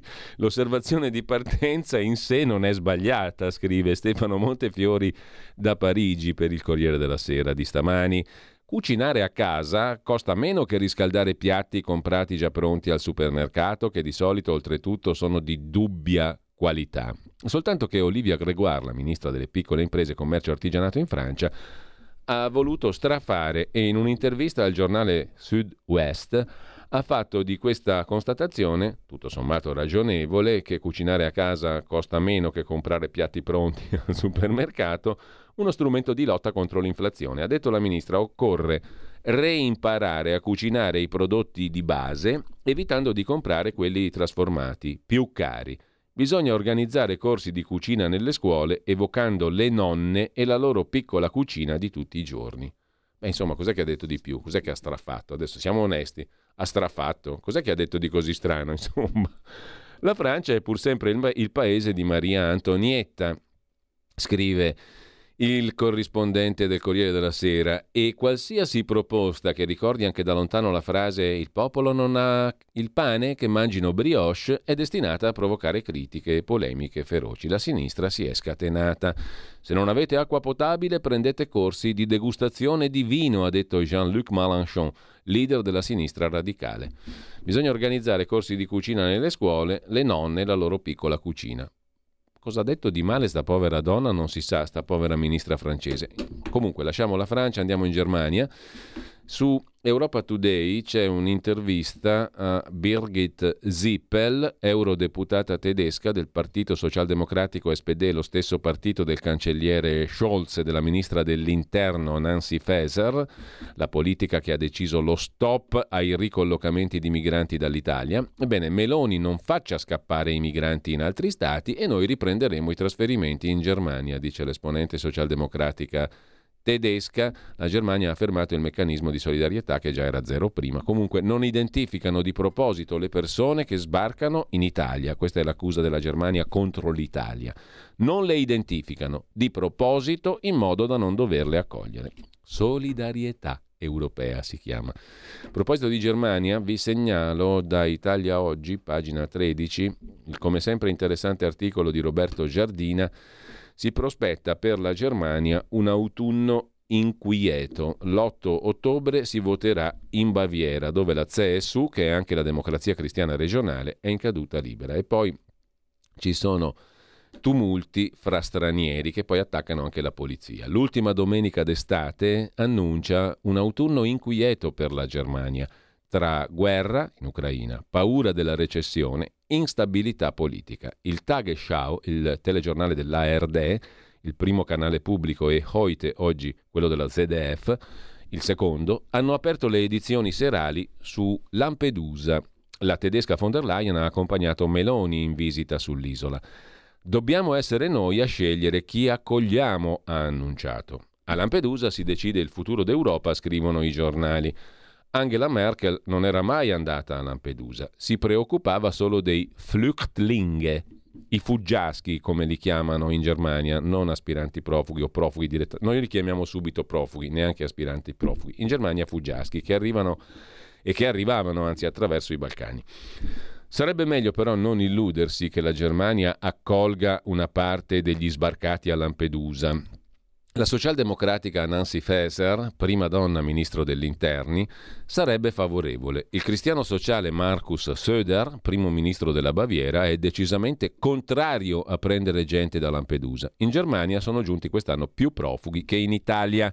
In Baviera si vota l'8 ottobre e la CSU, il partito di Söder, secondo i pronostici arriverebbe a fatica al 36%. Per decenni aveva la maggioranza assoluta. Söder si preoccupa dell'avanzata di AfD, il partito dell'estrema destra, e dei Freie Wähler, i liberi elettori, altro movimento di protesta. Lo scorso weekend a Monaco si è aperta l'Oktoberfest e la campagna elettorale è continuata sotto i tendoni delle birrerie. Sono attesi oltre 6 milioni di visitatori. Non è un record. Colpa dei prezzi. Un Krug, il boccale di birra da un litro, sfiora i 15 euro. Mai così caro, un aumento del 6% sull'anno scorso. Di solito un boccale non basta e con stinco di maiale, pollo arrosto salsicce, il conto finale sarà quello di un ristorante di lusso. Le giostre del Luna Park, che fa parte della festa, costano più di 10 euro a giro. Molte famiglie a Monaco rinunceranno all'Oktoberfest. I bavaresi sono ospitali ma giudicano che i profughi siano già troppi. Bisogna accogliere, scrive Roberto Giardina, pagina 13 di Italia Oggi, bisogna accogliere solo chi ha bisogno e quelli che saranno utili per le industrie nazionali. Chi viene a vivere in Germania deve integrarsi, Domenica a Francoforte si sono scontrati gruppi opposti di eritrei e non è la prima volta. Poi si sono coalizzati contro la polizia. Agenti di polizia feriti 28. Nella ex Germania Est, dove Alternative für Deutschland è al primo posto, guardate che la contraddizione della storia apparentemente, no? Nella Germania comunista, ex comunista, primo partito è di estrema destra. Si protesta contro i centri di accoglienza. Alcuni paesi con mille abitanti dovrebbero ospitare il doppio di stranieri. Anche nella capitale li vogliono sistemare nei quartieri di quella che era Berlino Est, più popolari, e non all'ovest. Sempre domenica, gli attivisti della Letzte Generation, generazione o generazione come si dice non lo so, l'ultima generazione, hanno dipinto con i colori arcobaleno le colonne della porta di Brandeburgo, simbolo di Berlino dove un tempo c'era il muro. La pietra è porosa, il danno è grave. I verdi al governo bloccano gli interventi per evitare la recessione, ma i tedeschi si preoccupano per il posto di lavoro. Volkswagen ha messo in orario ridotto 500 lavoratori su 800 dello stabilimento di Zwickau, sempre a est, perché non riesce a vendere le auto elettriche troppo care ma ha smentito che si ricorrà all'orario ridotto anche a Wolfsburg, all'ovest. Insomma, est e ovest esistono ancora in Germania dall'89. Forse aveva ragione Andreotti che dice voglio tanto bene la Germania eh, eh, che ne desidererei per sempre due. I sindacati per i rinnovi contrattuali in scadenza chiedono aumenti oltre il 10%. I datori di lavoro offrono appena il 6, pari all'inflazione. Ai dipendenti non rimarrà nulla in diversi settori sarà difficile evitare gli scioperi. Per finire, conclude Roberto Giardina, domenica sera al talk show di Anne Ville, il più seguito, si è discusso tanto per cambiare dell'Ucraina. La padrona di casa ha invitato ospiti, tutti a favore della guerra, contro la sola Sara Wagenknecht, ex leader di Link, che sta per fondare un suo partito a sinistra. Sotto accusa il cancelliere Scholz, restio a fornire all'Ucraina missili a lunga gittata, 500 km, in grado di colpire la Russia. Perché dovrebbe farlo la Germania? protesta la Wagenknecht, che comunque condanna Putin. Se Biden es- esita, se Biden esita, perché dobbiamo farlo noi? Dice eh, Sara Wagenknecht da sinistra. Il partito della Wagenknecht potrebbe frenare l'avanzata dell'AfD, ma lei viene messa sotto accusa perché spesso va contro il pensiero dominante, conclude Giardina.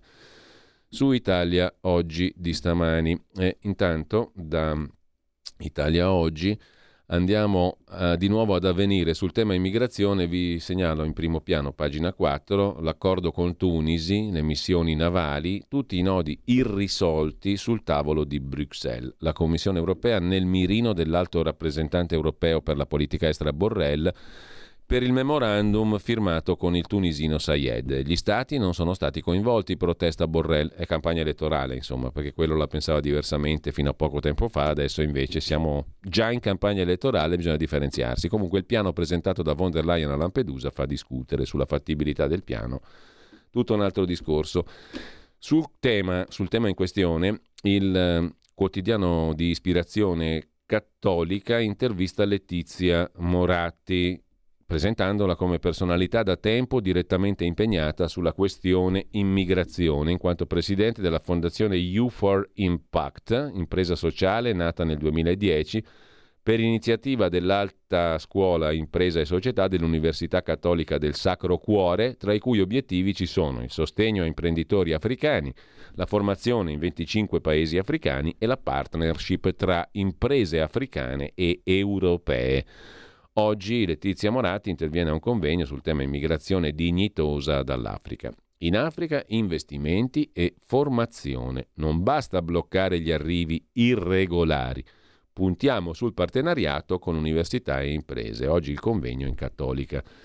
Sulla questione Africa poi vedremo la Cina come la pensa a proposito c'è un'iniziativa interessante del governo cinese. Intanto però rimanendo al fronte domestico, il sindaco di Torino PD, citato prima Stefano Lorusso, chiede al governo di essere pragmatico. Mi sono rivolto a Crosetto per gli spazi, ma non condivido l'idea dei grandi centri di accoglienza o CPR, centri per il rimpatrio. Sì ai flussi, ma bisogna regolarizzare i migranti in Italia da anni. Serve lo Ius Scole, dice Stefano Lorusso, 47enne docente universitario, ex Margherita Dall'ottobre del 21 sindaco PD di Torino. A Torino la situazione è al limite. C'era stato chiesto dalla prefettura di mettere a disposizione una struttura comunale per pochi giorni e poche persone, ma ora siamo alla saturazione. Per questo lo russo ha chiesto aiuto al ministro della difesa Crosetto. Un centro da 140 posti al momento ne ospita più di 300. Impossibile continuare così, dice il sindaco lo russo. L'inverno si avvicina, avremo bisogno di quello spazio per i senza tetto, così non va. Io e i miei colleghi ci troviamo tutti i giorni a gestire in grande difficoltà. Siamo abituati a guardare i problemi con pragmatismo, perciò ho chiesto aiuto al ministro Crosetto, domandandogli di mettere a disposizione gli spazi del demanio militare vuoti, anche per risolvere il problema dell'ufficio stranieri della nostra questura che è in grande difficoltà. Anche il governo Meloni vuole utilizzare le vecchie caserme per creare nuovi grandi centri per il rimpatrio. Non condivido. Dice il sindaco di Torino, penso che occorrano soluzioni diverse, piccole accoglienze distribuite sul territorio. La politica dei grandi campi di norma non produce una gestione sostenibile. Il tema immigrazione non può essere trattato sempre da emergenza. Siamo in queste condizioni da 30 anni. Bisogna fare flussi regolari, occorre una visione di lungo periodo, eccetera, eccetera. Mentre eh, ricompare sul tema migranti tuffo nel passato l'ex ministra Livia Turco che diè il nome turco-napolitano a praticamente alla prima legge sugli immigrati dopo la legge Martelli. La nostra legge funzionava, il caos l'ha creato la destra, dice la già senatrice che con Napolitano diede il nome alla prima norma per regolamentare i flussi, dopo la primissima legge, quella appunto di Claudio Martelli. Con noi accordi bilaterali, incentivi a lavoro e integrazione da Bossi Fini in poi soltanto problemi, dice. Livia Turco al quotidiano nazionale. Il tempo è un signore, dice Livia Turco, nata comunista, poi madre del PD, 26 anni in Parlamento, 7 da ministra, ha lasciato nel 2013. La legge turco-napolitano fu la prima legge organica sull'immigrazione. Le dico come nacque, perché spesso in questo paese anche a sinistra si dimentica, racconta Livia Turco. Ricordo un teso Consiglio dei Ministri. Dovevamo decidere cosa fare con l'ennesima ondata dall'Albania. C'era un decreto del governo Dini, reiterato. Potevamo farlo ancora, ma il premier di allora usò parole inedite. Si chiamava Romano Prodi e disse Basta con l'emergenza, dobbiamo renderci conto che l'immigrazione in Europa è strutturale e va gestita. Serve una legge che la normi guardando alla legalità, il lavoro, l'umanità. Nacque la Turco Napolitano. È grazie a quella legge, ricorda Livia Turco, se ancora oggi sono in vigore diritti fondamentali per gli immigrati come la salute, la cura, la scuola, il contrasto alla schiavitù, tutte cose rimaste in vigore nonostante lo sfacelo delle leggi successive. Sono rimasti anche i CPT, centri di permanenza, invenzioni di quella legge criticati a sinistra. Ecco, mettiamo chiarezza su questo, dice Livia Turco al quotidiano nazionale. Rinfreschiamo la memoria agli smemorati. I nostri erano centri per quei pochi casi di migranti di cui non fossimo riusciti a scoprire le generalità. Solo 30 giorni in attesa di svolgere le indagini coi consolati. Oggi, lì dentro, le persone sono tenute per 12 mesi, vogliono arrivare a 18. Ma per ottenere cosa? Evitare che chi è irregolare circoli sul territorio italiano. Giusto. Ma sa cosa facevamo noi? Li identificavamo e li accompagnavamo alla frontiera per darli in carico ai loro paesi attraverso veri accordi bilaterali. Loro li tengono 18 mesi e poi li liberano col foglio di via, condannandoli a una vita da clandestini in Italia, oppure per riportarli in paesi di partenza e non di origine, in carceri lager in cui i diritti sono sospesi posti costruiti grazie ai nostri soldi. Immorale, disumano. Il governo ha ripreso la linea degli accordi bilaterali, ma il piano Mattei non è paragonabile al nostro accordo con l'Albania, ricorda Livia Turco. Andammo io e la ministra russo Iervolino a Tirana a dettare le condizioni sul trattamento di queste persone, incentivando politiche di sviluppo reali su economia e diritti. E poi c'è un altro tema oggi assente. L'Europa ha bisogno di immigrazione sana, regolare. Le politiche attuali, che prevedono che i migranti partano col contratto di lavoro già in tasca, legge Bossi-Fini, sono inutili. La nostra legge invece normava gli ingressi attraverso gli sponsor. Soprattutto prevedeva un fondo per l'integrazione spazzato via dalla Bossi-Fini che introdusse il pugno di ferro col doppio risultato di cancellare i vantaggi della vecchia legge e trasformare di nuovo l'immigrazione in emergenza. I lampedusani hanno il cuore grande, ma l'isola non può essere lasciata sola, eccetera. E poi i sindaci. Non è che i sindaci, conclude Livia Turco, non siano d'accordo, semplicemente non possono farsi carico del problema da soli e senza fondi. Servono posti attrezzati, strutturati, finanziati, non i CAR, i CAS, le caserme, gli alberghi, i mille rivoli di un'emergenza che grazie alla destra è diventata costosissima e strutturale, sentenzia Livia Turco sul quotidiano nazionale. Mentre a proposito di ex e di tuffi nel passato, un po' più recente, meno remoto, diciamo così, ma in primo piano sul tempo c'è l'intervista all'ex ministra dei 5 Stelle Elisabetta Trenta. Una bella capriola e dai 5 Stelle la ministra è diventata democratico-cristiana, sì, proprio la DC, la democrazia cristiana. Renzi sì, Cuffaro no, I have a drink, così riportiamo la democrazia cristiana alle elezioni europee, dice l'ex ministra Elisabetta Trenta che mh, mm, si candida con lo scudo crociato. Se Gianfranco Rotondi non dicesse che la democrazia cristiana è solo lui, potremmo anche lavorare tutti insieme. Ho scelto un partito dove ci sono degli organi che si rispettano e le decisioni vengono prese prima dal congresso. Vannacci, il generale, non andava rimosso, ne hanno fatto un martire. Un militare può scrivere un libro in cui esprime le sue idee. Riportiamo la democrazia cristiana alle elezioni europee, dice l'ex ministra 5 Stelle della Difesa Elisabetta Trenta. Un nuovo modo per sostenere la tua radio. Visita radiolibertà.net. Ti basta un clic e potrai versare il tuo contributo volontario direttamente online. Potrai donare con ogni tipo di carta di credito, anche prepagata. Ti aspettiamo online su radiolibertà.net. Sostieni la tua radio con il tuo contributo volontario. Radio Libertà. La tua radio. Diamo voce alla nostra gente.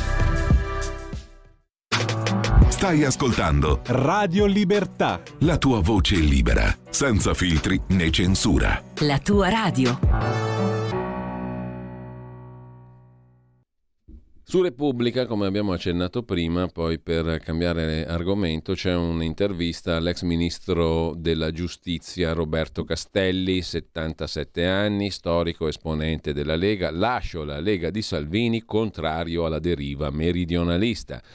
Niente più tessera, non sarò complice del tradimento del Nord. Questo ormai è diventato un partito centralista. Rimango al di qua delle transenne, mica per caso. Questa non è più la mia pontida, diceva domenica mattina Roberto Castelli davanti al pratone dei raduni di sempre. Arrivato in bicicletta dalla sua Cisano Bergamasco, dieci minuti di strada, nel giorno dell'abbraccio Salvini-Le Pen, Castelli ha preferito rimanere sulla statale, lontano dal palco. La tessera di questa Lega ce l'ho ancora, ma è l'ultima. L'anno prossimo non rinnovo più. Per anni due tessere, Lega Nord, Lega Salvini Premier. Mettiamola così, dice Castelli a Repubblica, quantomeno non sarò complice del tradimento del nord di questa dirigenza. Salvini ha compiuto un'inversione a 180 gradi, ha abbandonato il programma federalista e autonomista. È passato dal verde al blu, dal prima il nord, dal prima gli italiani. Oddio, per la verità c'è stata anche un... cioè non è una roba proprio fresca, eh? è qualche annetto. Comunque, a Radio Padania, che ora si chiama Radio Libertà, è stata pure bandita la parola Padania. E io che dovrei fare? Sentirlo dire a Pontida fa un certo effetto, lo sa, vero? chiede Repubblica. C'è un'incoerenza fortissima tra il significato storico e politico del raduno e lo spirito con cui si celebra da tempo. La Lega Salvini Premier viene qui legittimamente, ci mancherebbe, ma su altri presupposti politici. Basta pensare alla presenza di Marine Le Pen. È d'accordo, domanda Repubblica, con chi non la voleva sul palco in quanto centralista, nazionalista, la Le Pen, proprio dove nasce il mito dell'autonomia? Vederla lì, risponde Roberto Castelli mi fa effetto, ma dovrebbe far pensare più che altro tutti quelli che stanno sotto il palco e sventolano ancora bandiere dell'autonomia. Dalle mie parti si dice dopo tre fette il ha capito che l'era polenta. Dopo tre fette ha capito che era, che era, polenta.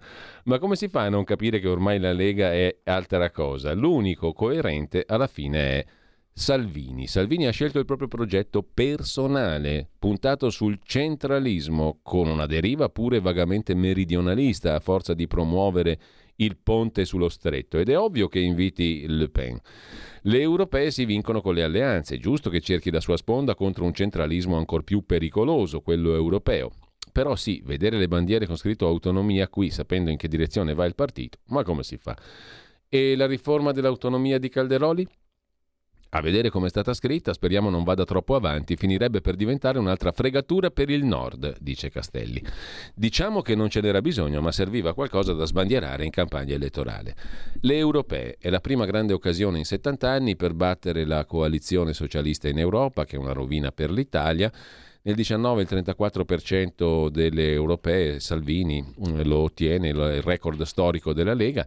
Nel 23 allora, dice Castelli, aiutò il miracolo di Salvini, che riuscì a bloccare gli sbarchi, a fermare l'immigrazione clandestina, gli italiani lo premiarono. È da quel momento che è cambiato tutto. È sulla base di quel 34% che Salvini ha deciso di puntare a prendere i voti di tutto il paese, abbandonare la causa della Lega. A questo giro regge solo se dovesse scendere sotto il 7%, allora sì sarebbe un problema.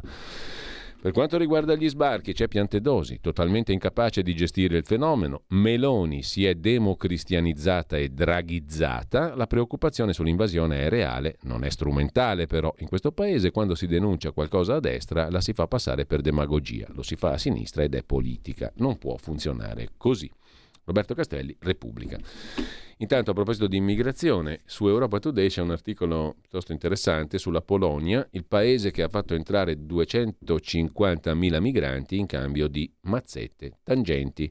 Lo scandalo in Polonia ha portato alle dimissioni del vice ministro degli esteri. Il governo polacco si oppone al piano di solidarietà europea che avvantaggerebbe l'Italia. È il governo che con quello ungherese sta cercando di bloccare l'accordo europeo sui richiedenti asilo che introdurrebbe un meccanismo di solidarietà obbligatorio a vantaggio dei paesi di primo approdo come l'Italia. Ma da tempo, complice uno schema di corruzione, la Polonia avrebbe consentito l'ingresso nell'Unione Europea di decine di migliaia di migranti, concedendo loro dei visti in cambio di mazzette. Lo scandalo ha travolto il partito di maggioranza, il PIS, alleato di Giorgia Meloni in Europa. Secondo quanto riferiscono alcuni media locali, scrive Europa Today, dal 2021 ad oggi alcuni funzionari degli uffici consolari polacchi sparsi nel mondo, in Africa e in Asia, avrebbero distribuito 250.000 visti per l'accesso nell'Unione Europea incassando 5.000 euro per visto. Il premier Morawiecki professa l'estraneità del partito allo scandalo.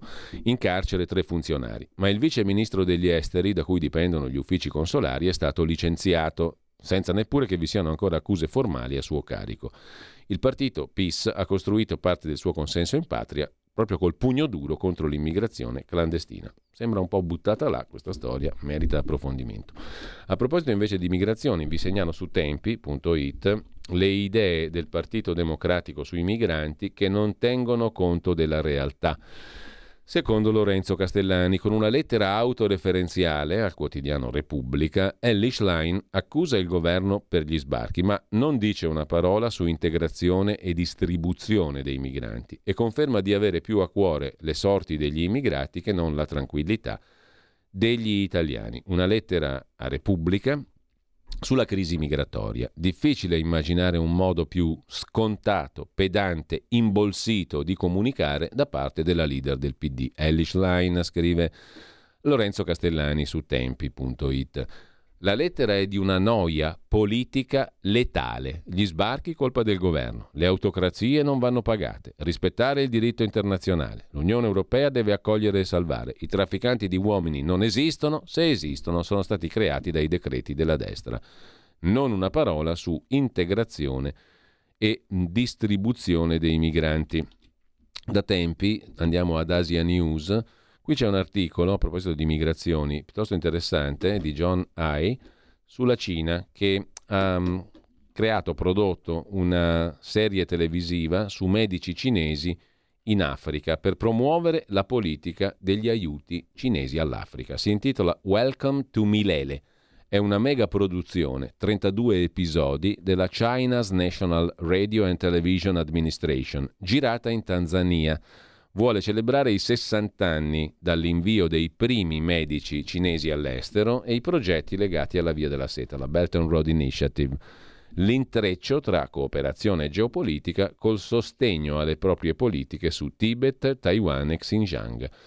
La Cina sta preparando una nuova serie televisiva da lanciare sulle piattaforme locali dedicata alla vita e all'impegno di un gruppo di medici volontari che hanno prestato il loro contributo in Africa. Intitolata Welcome to Milele, parola in lingua swahili usata in Africa orientale che significa per sempre, la produzione viene girata in Cina e Tanzania ed è tratta da una storia vera. L'iniziativa si inserisce nei progetti e celebrazioni per il decennale della Belt and Road Initiative e i 60 anni dall'invio del primo team di medici cinesi all'estero nel 63.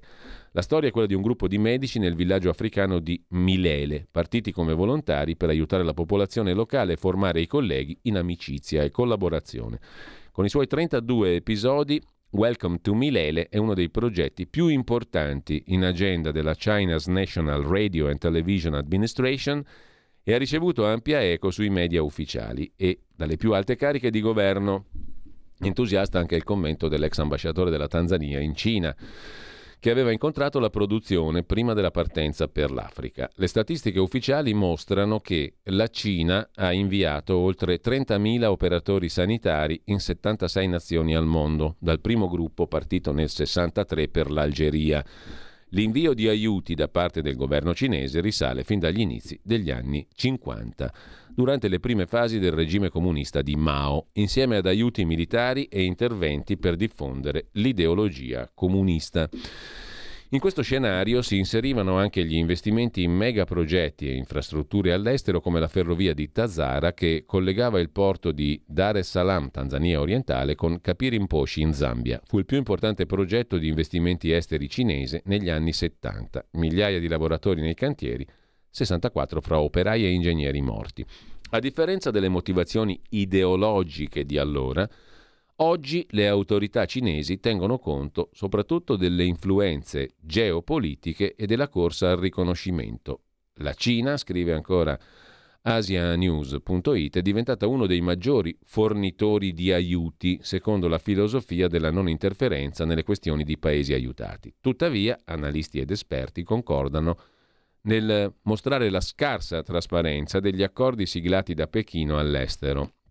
A questo si aggiunge il prerequisito in base al quale la Cina tace sugli abusi dei diritti umani e la corruzione nei progetti infrastrutturali. In cambio, i paesi aiutati difendono la Cina su questioni come Taiwan, Xinjiang e Tibet. Così Asia News, sempre da Asia News, poi a proposito di Cina, con la Turchia è pronta a firmare un accordo per una centrale nucleare. La trattativa fra la Turchia e la Cina è in via di definizione, si dovrebbe concludere entro fine anno. Sarebbe la seconda centrale dopo quella russa, ma altre due sono allo studio. La Turchia sta puntando sull'energia atomica per diversificare le fonti energetiche e per centrare gli obiettivi in tema ambientale. Dunque Ankara e Pechino sono addirittura d'arrivo per un accordo per la costruzione di una centrale atomica in territorio turco, la seconda dopo il primo impianto realizzato dalla russa Rosatom, che dovrebbe entrare in funzione in Turchia entro il 2024. L'ex impero ottomano non è il solo paese del Medio Oriente a percorrere con decisione la strada del nucleare. L'Iran continua a promuovere le capacità atomiche. L'Arabia Saudita sta valutando un progetto, anch'esso cinese, per realizzare una centrale atomica. Già operativo dal 2020 il primo impianto degli Emirati Arabi Uniti. La nazione leader della regione resta Israele, con un impianto attivo da anni, sola nazione dell'area a possedere anche l'arma atomica, scrive Asia News. Tornando invece all'Italia, vi segnalo per comodità, c'è un bell'articolo oggi sul giornale, abbiamo visto una bella tabella di sintesi, l'abbiamo letta prima, c'è anche sull'agenzia AGI per quanto concerne le novità del codice della strada che abbiamo già ampiamente illustrato. Dopodiché c'è la riforma della scuola, vi segnalo anche il pezzo di lettera 43 su questo, il governo dà l'ok alla riforma degli istituti tecnici e del voto in condotta per riportare, dice Giorgia Meloni, la cultura del rispetto nelle scuole e rafforzare l'autorevolezza dei docenti, una svolta molto attesa dalla società italiana. Il voto di condotta sarà reintrodotto alle medie e assumerà maggior valore. Istituti tecnici e professionali cambieranno volto con una formazione più pratica. Il disegno di legge con cui saranno riformati gli istituti tecnici e professionali e verrà reintrodotto il voto in condotta anche alle medie ha ricevuto il via libera del governo. Lo ha annunciato la Premier Meloni che ha elogiato il ministro dell'istruzione Giuseppe Valditara. Mentre in Canada, questa è una notizia curiosa che è messa in primo piano oggi in home page su tempi.it, arrivano gli spacciatori etici di droga. Un negozio a Vancouver vende alla luce del sole eroina e cocaina per salvare la gente dall'overdose. Questa è la motivazione etica. Da gennaio, nella British Columbia, racconta Leone Grotti, ogni droga sarà depenalizzata e un gruppo di cittadini si porta avanti per compassione. Sul bancone di un negozio di Vancouver, British Columbia, Canada, ci sono siringhe, aghi, cotone, filtri, garze e cucchiaini tutto ciò che serve per assumere droga. E poi ovviamente cocaina, eroina, fentanil, metanfetamine, tutta droga purissima, assicurano le confezioni in vendita pur avvisando i clienti che il prodotto da dipendenza può compromettere capacità di guida e dovrebbe essere tenuto lontano da bambini e animali. Phoenix è una donna sulla trentina, non ha figli. Dopo aver comprato mezzo grammo di cocaina per 23 euro, la scioglie con del fentanil e se lo inietta davanti agli occhi di Eris Nix e Jeremy Calicum, che gestiscono lo spaccio. Il fatto che non siamo in carcere è incredibile, dichiarano a un giornalista dell'Economist. Ci pensiamo ogni giorno. Il negozio di Nix e Calicum, ideato dal network finanziato dal governo provinciale centro di British Columbia sull'utilizzo di sostanze non ha un vero nome. Si definisce club compassionevole e ha come obiettivo la vendita di droghe sicure ai tossicodipendenti canadesi che non vogliono intraprendere percorsi di disintossicazione e riabilitazione né sostituire l'eroina con i surrogati offerti dallo Stato, come l'idromorfone. A gestire lo spaccio di droga è il Fronte di Liberazione dei Consumatori di Droga, il DALF e è aperto da oltre un anno. Il governo sa della sua esistenza, ne ha vietata l'apertura nel luglio 22. Ignorata dai gestori, la polizia sa dove si trova, eppure il club compassionevole esiste da un anno e nessuno ritiene che chiuderlo sia una priorità. Nei primi sei mesi del 23, nella provincia canadese sono morte di overdose 1200 persone. Il governo locale ha dichiarato lo stato di emergenza nel 2016, ha calcolato 6 morti al giorno per abuso di droga, 12.500 negli ultimi 6 anni e la droga è diventata prima causa di morte tra persone di età fra i 10 e i 59 anni. Per arginare il fenomeno, il Canada ha autorizzato due aziende della provincia di British Columbia a possedere, produrre, vendere e distribuire cocaina, morfina, eroina, ecstasy e altre droghe. L'autorizzazione è la conseguenza dell'approvazione da parte del governo locale di una sperimentazione che inizierà il gennaio prossimo. Tra tre mesi per la durata di tre anni nella provincia canadese il possesso e il consumo di determinate quantità di droga sarà depenalizzato. Sarà legale possedere e consumare 2,5 grammi di cocaina, eroina, oppioidi, metanfetamine ed ecstasy ogni singolo giorno. In questo contesto si inserisce l'iniziativa compassionevole dei due imprenditori Nix e Calicom. La droga pura, non quella adulterata dagli spacciatori, serve a impedire che la gente muoia di overdose, dicono i due, che non negano di essere spacciatori, ma sottolineano di essere spacciatori etici. Amiamo queste persone, i drogati hanno dichiarato a un evento pubblico, fanno parte della nostra comunità. Ci preoccupiamo per loro, li vediamo morire. Le cause della morte non sono la droga, ma il mercato illegale. Il problema è la deregolamentazione. Il proibizionismo ha fallito. Così su tempi, mentre tornando alle cose italiche, liberi tutti, scrive Dagospia, riprendendo quel pezzo che abbiamo citato prima anche sul governo. No, chiedo scusa, questo è un pezzo sul fatto quotidiano, ma il, la morale è sempre quella: un governo in decomposizione. Tajani sfancula Salvini sull'immigrazione. Ognuno ha le sue idee. Io e la Meloni siamo per la diplomazia, dice Tajani. Le Pen a Pontida il governo non c'entra. Sui migranti basta fare a gara chi la spara più grossa. Meloni a Lampedusa ha parlato di ONU e di Europa, sottolinea Tajani. Ma l'altra cosa che il Dagospia riprende è quell'articolo della stampa che dicevamo prima, la luna di miele è finita. Il governo Meloni ha ballato una sola estate? Si domanda Dagospia. La lapide dei poteri economici internazionali ce l'ha messa il Financial Times che ha scritto che la luna di miele coi mercati è finita e lo spread oggi è balzato sopra quota 180. La previsione di Citi e Morgan Stanley è che lo spread italico arrivi oltre i 210 punti base nel primo trimestre del 24. Sia per l'anno in corso sia per il prossimo, l'Italia dovrà pagare interessi passivi sul debito per oltre 100 miliardi, scenario complicato dal fatto che la Banca Centrale Europea da ottobre ridurrà ancora la presenza dei titoli di Stato italiani in portafoglio. E anche la Goldman Sachs, vedi alla voce Mario Draghi, ha detto che la gente si chiede dove stia andando il paese. Insomma, il governo Meloni ha ballato un'estate sola? Sul tema si sofferma anche il Fatto Quotidiano di oggi. Gentiloni, Draghi e compagnia bella, i fantasmi di Giorgia Meloni. Tira brutta aria, scrive il Fatto Quotidiano, il colle la critica. Gli ex premier la spaventano, pezzi di establishment la avvertono. Da Marina B alla finanza, i poteri che coccolavano Giorgia ora la abbandonano. La mette giù un po' troppo dura forse il fatto quotidiano, ma comunque è così. L'ossessione complottista di Giorgia Meloni e via dicendo. C'è un clima sempre più da fortino intorno a Giorgia Meloni. Ogni giorno crescono le ansie, per non dire le paranoie della Presidente del Consiglio e del suo circolo. Mi vogliono fare fuori, avrebbe detto nei giorni scorsi Giorgia Meloni, secondo una fonte qualificata. La Premier, il Premier, ha finora cercato di non discostarsi dai binari consentiti all'Italia, nei termini di politica estera e politica europea. Ma adesso, con le elezioni per Strasburgo, che si avvicinano, e Matteo Salvini che le fa la guerra da destra, le cose si complicano.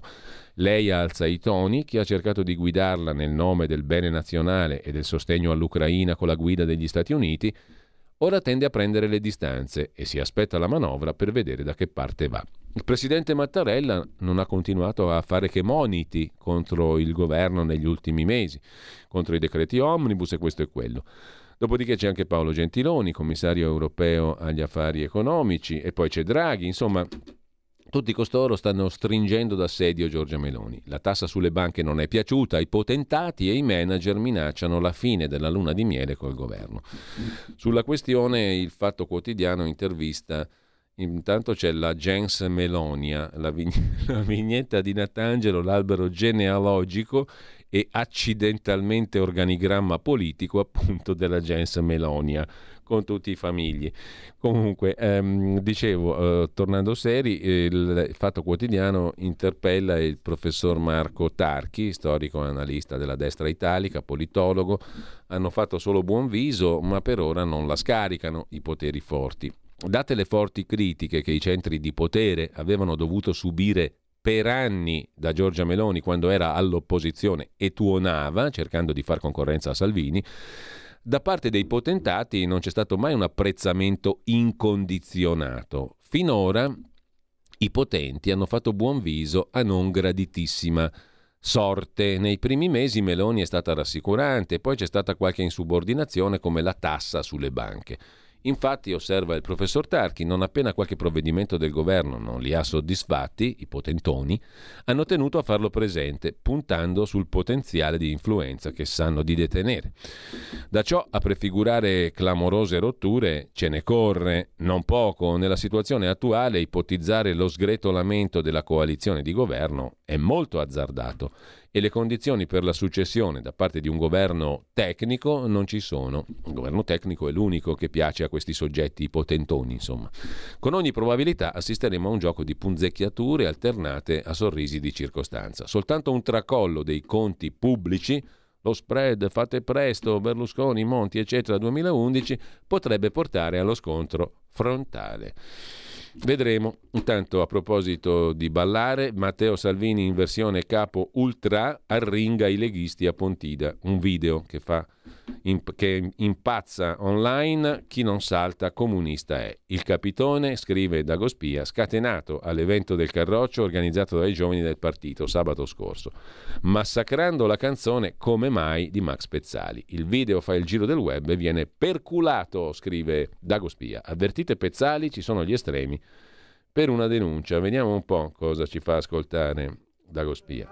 Razionalità, stava bene Mattina, fate sentire l'aiuto al nostro capitano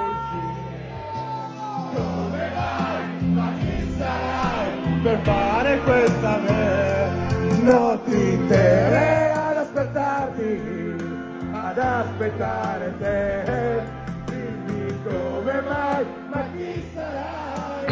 farmi stare qui. Qui seduto in una stanza pregando per un sì, dimmi come mai, ma chi sarà? Valido, valido Matteo Salvini che se la canta alla festa dei giovani della Lega eh, che canta il pezzo di Max Pezzali, mentre Meloni innesta la retromarcia, se lo domanda anche Domenico Cacopardo su Italia Oggi, pagina 4, spegnerebbe l'interesse degli investitori stranieri, era decollata a livello internazionale guadagnando grande prestigio per l'Italia.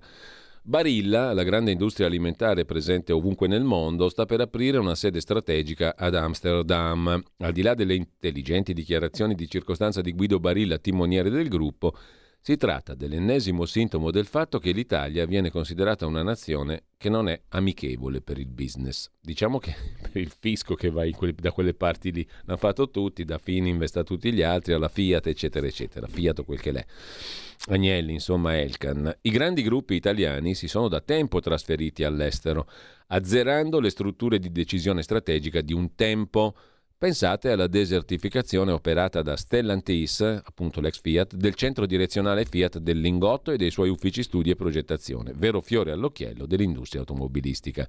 Per reagire a questo declino ci vorrebbe innanzitutto un quadro di certezze sul futuro, scrive Cacopardo, che sia tale da rassicurare non i ceti parassitari, come hanno fatto finora soprattutto i 5 Stelle, ma tutti coloro che hanno voglia di impegnare se stessi sulla crescita delle loro famiglie e del loro paese.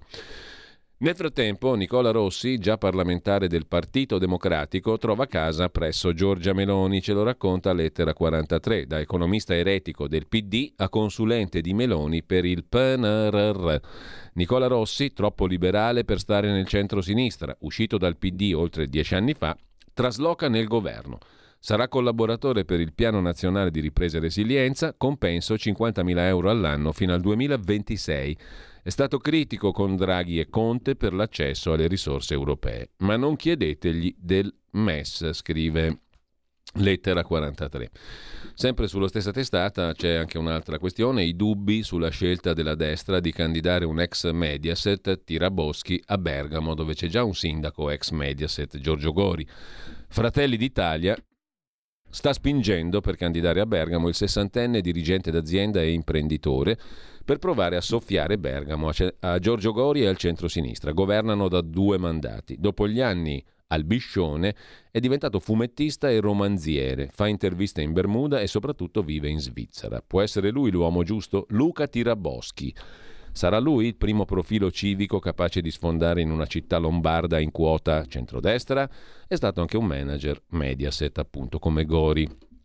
C'è un'altra cosa curiosa su lettera 43, una conversione anche questa, la svolta nucleare dell'ambientalista Rosa Filippini, ex parlamentare radicale e socialista, tra i fondatori delle liste verdi, ha cambiato idea e ha criticato le scelte green europee italiane, sottolineando come le rinnovabili non siano gratuite né sufficienti a darci energia. Non spiega però che un eventuale sì all'atomo deve passare da una legge che per costruire la prima centrale serviranno almeno vent'anni. Insomma, una verde storica, Rosa Filippini diventa nuclearista. Vi segnalo poi rapidamente, ma ne riparleremo perché il rapporto Ben Vivere anticipato oggi da Avvenire sarà presentato a fine mese, il benessere non abita nelle grandi città. Le relazioni sociali pesano più del reddito. E ora diritto rovescio, audio video del Direttore di Italia Oggi, Pierluigi Magnaschi e poi eh, Scuola di Magia con Claudio Borghi Aquilini. Bene ha fatto Ursula von der Leyen ad andare a Lampedusa con la Meloni. Ottima la decisione di Macron e di Scholz di voler collaborare con l'Italia. Inaccettabile invece è la decisione della UE che prima promette i soldi alla Tunisia e poi non li eroga. La Tunisia con i 6.000 immigrati in un giorno solo ha fatto sapere che cosa significa prenderla in giro. Comunque al di là delle parole e delle promesse degli impegni a lungo termine, l'unico modo per bloccare l'immigrazione in Italia è stata quella attuata da Prodi, del governo Prodi nel 1997, cioè 26 anni fa, più di una generazione fa, con il blocco navale dell'Albania. Un paese, basta vedere le foto di questo servizio, che eh, arrivava in Italia con delle navi che sembravano degli alveari, carichi di 20.000 persone. Tutti questi eh, natanti vennero respinti e gli immigrati che comunque erano riusciti ad attraccare in Italia furono respinti da dei voli notturni che avvenivano nel giorno giorno stesso. Il risultato di questa operazione muscolare un po' decisa, con delle conseguenze anche penose, è stato che oggi l'Albania è diventata una sorta di costa azzurra della penisola balcanica. Gli italiani sono arrivati in Albania prima come imprenditori e adesso come turisti. Terzo punto, il governo dell'Albania 26 anni dopo ringrazia l'Italia. Avete ascoltato la rassegna stampa.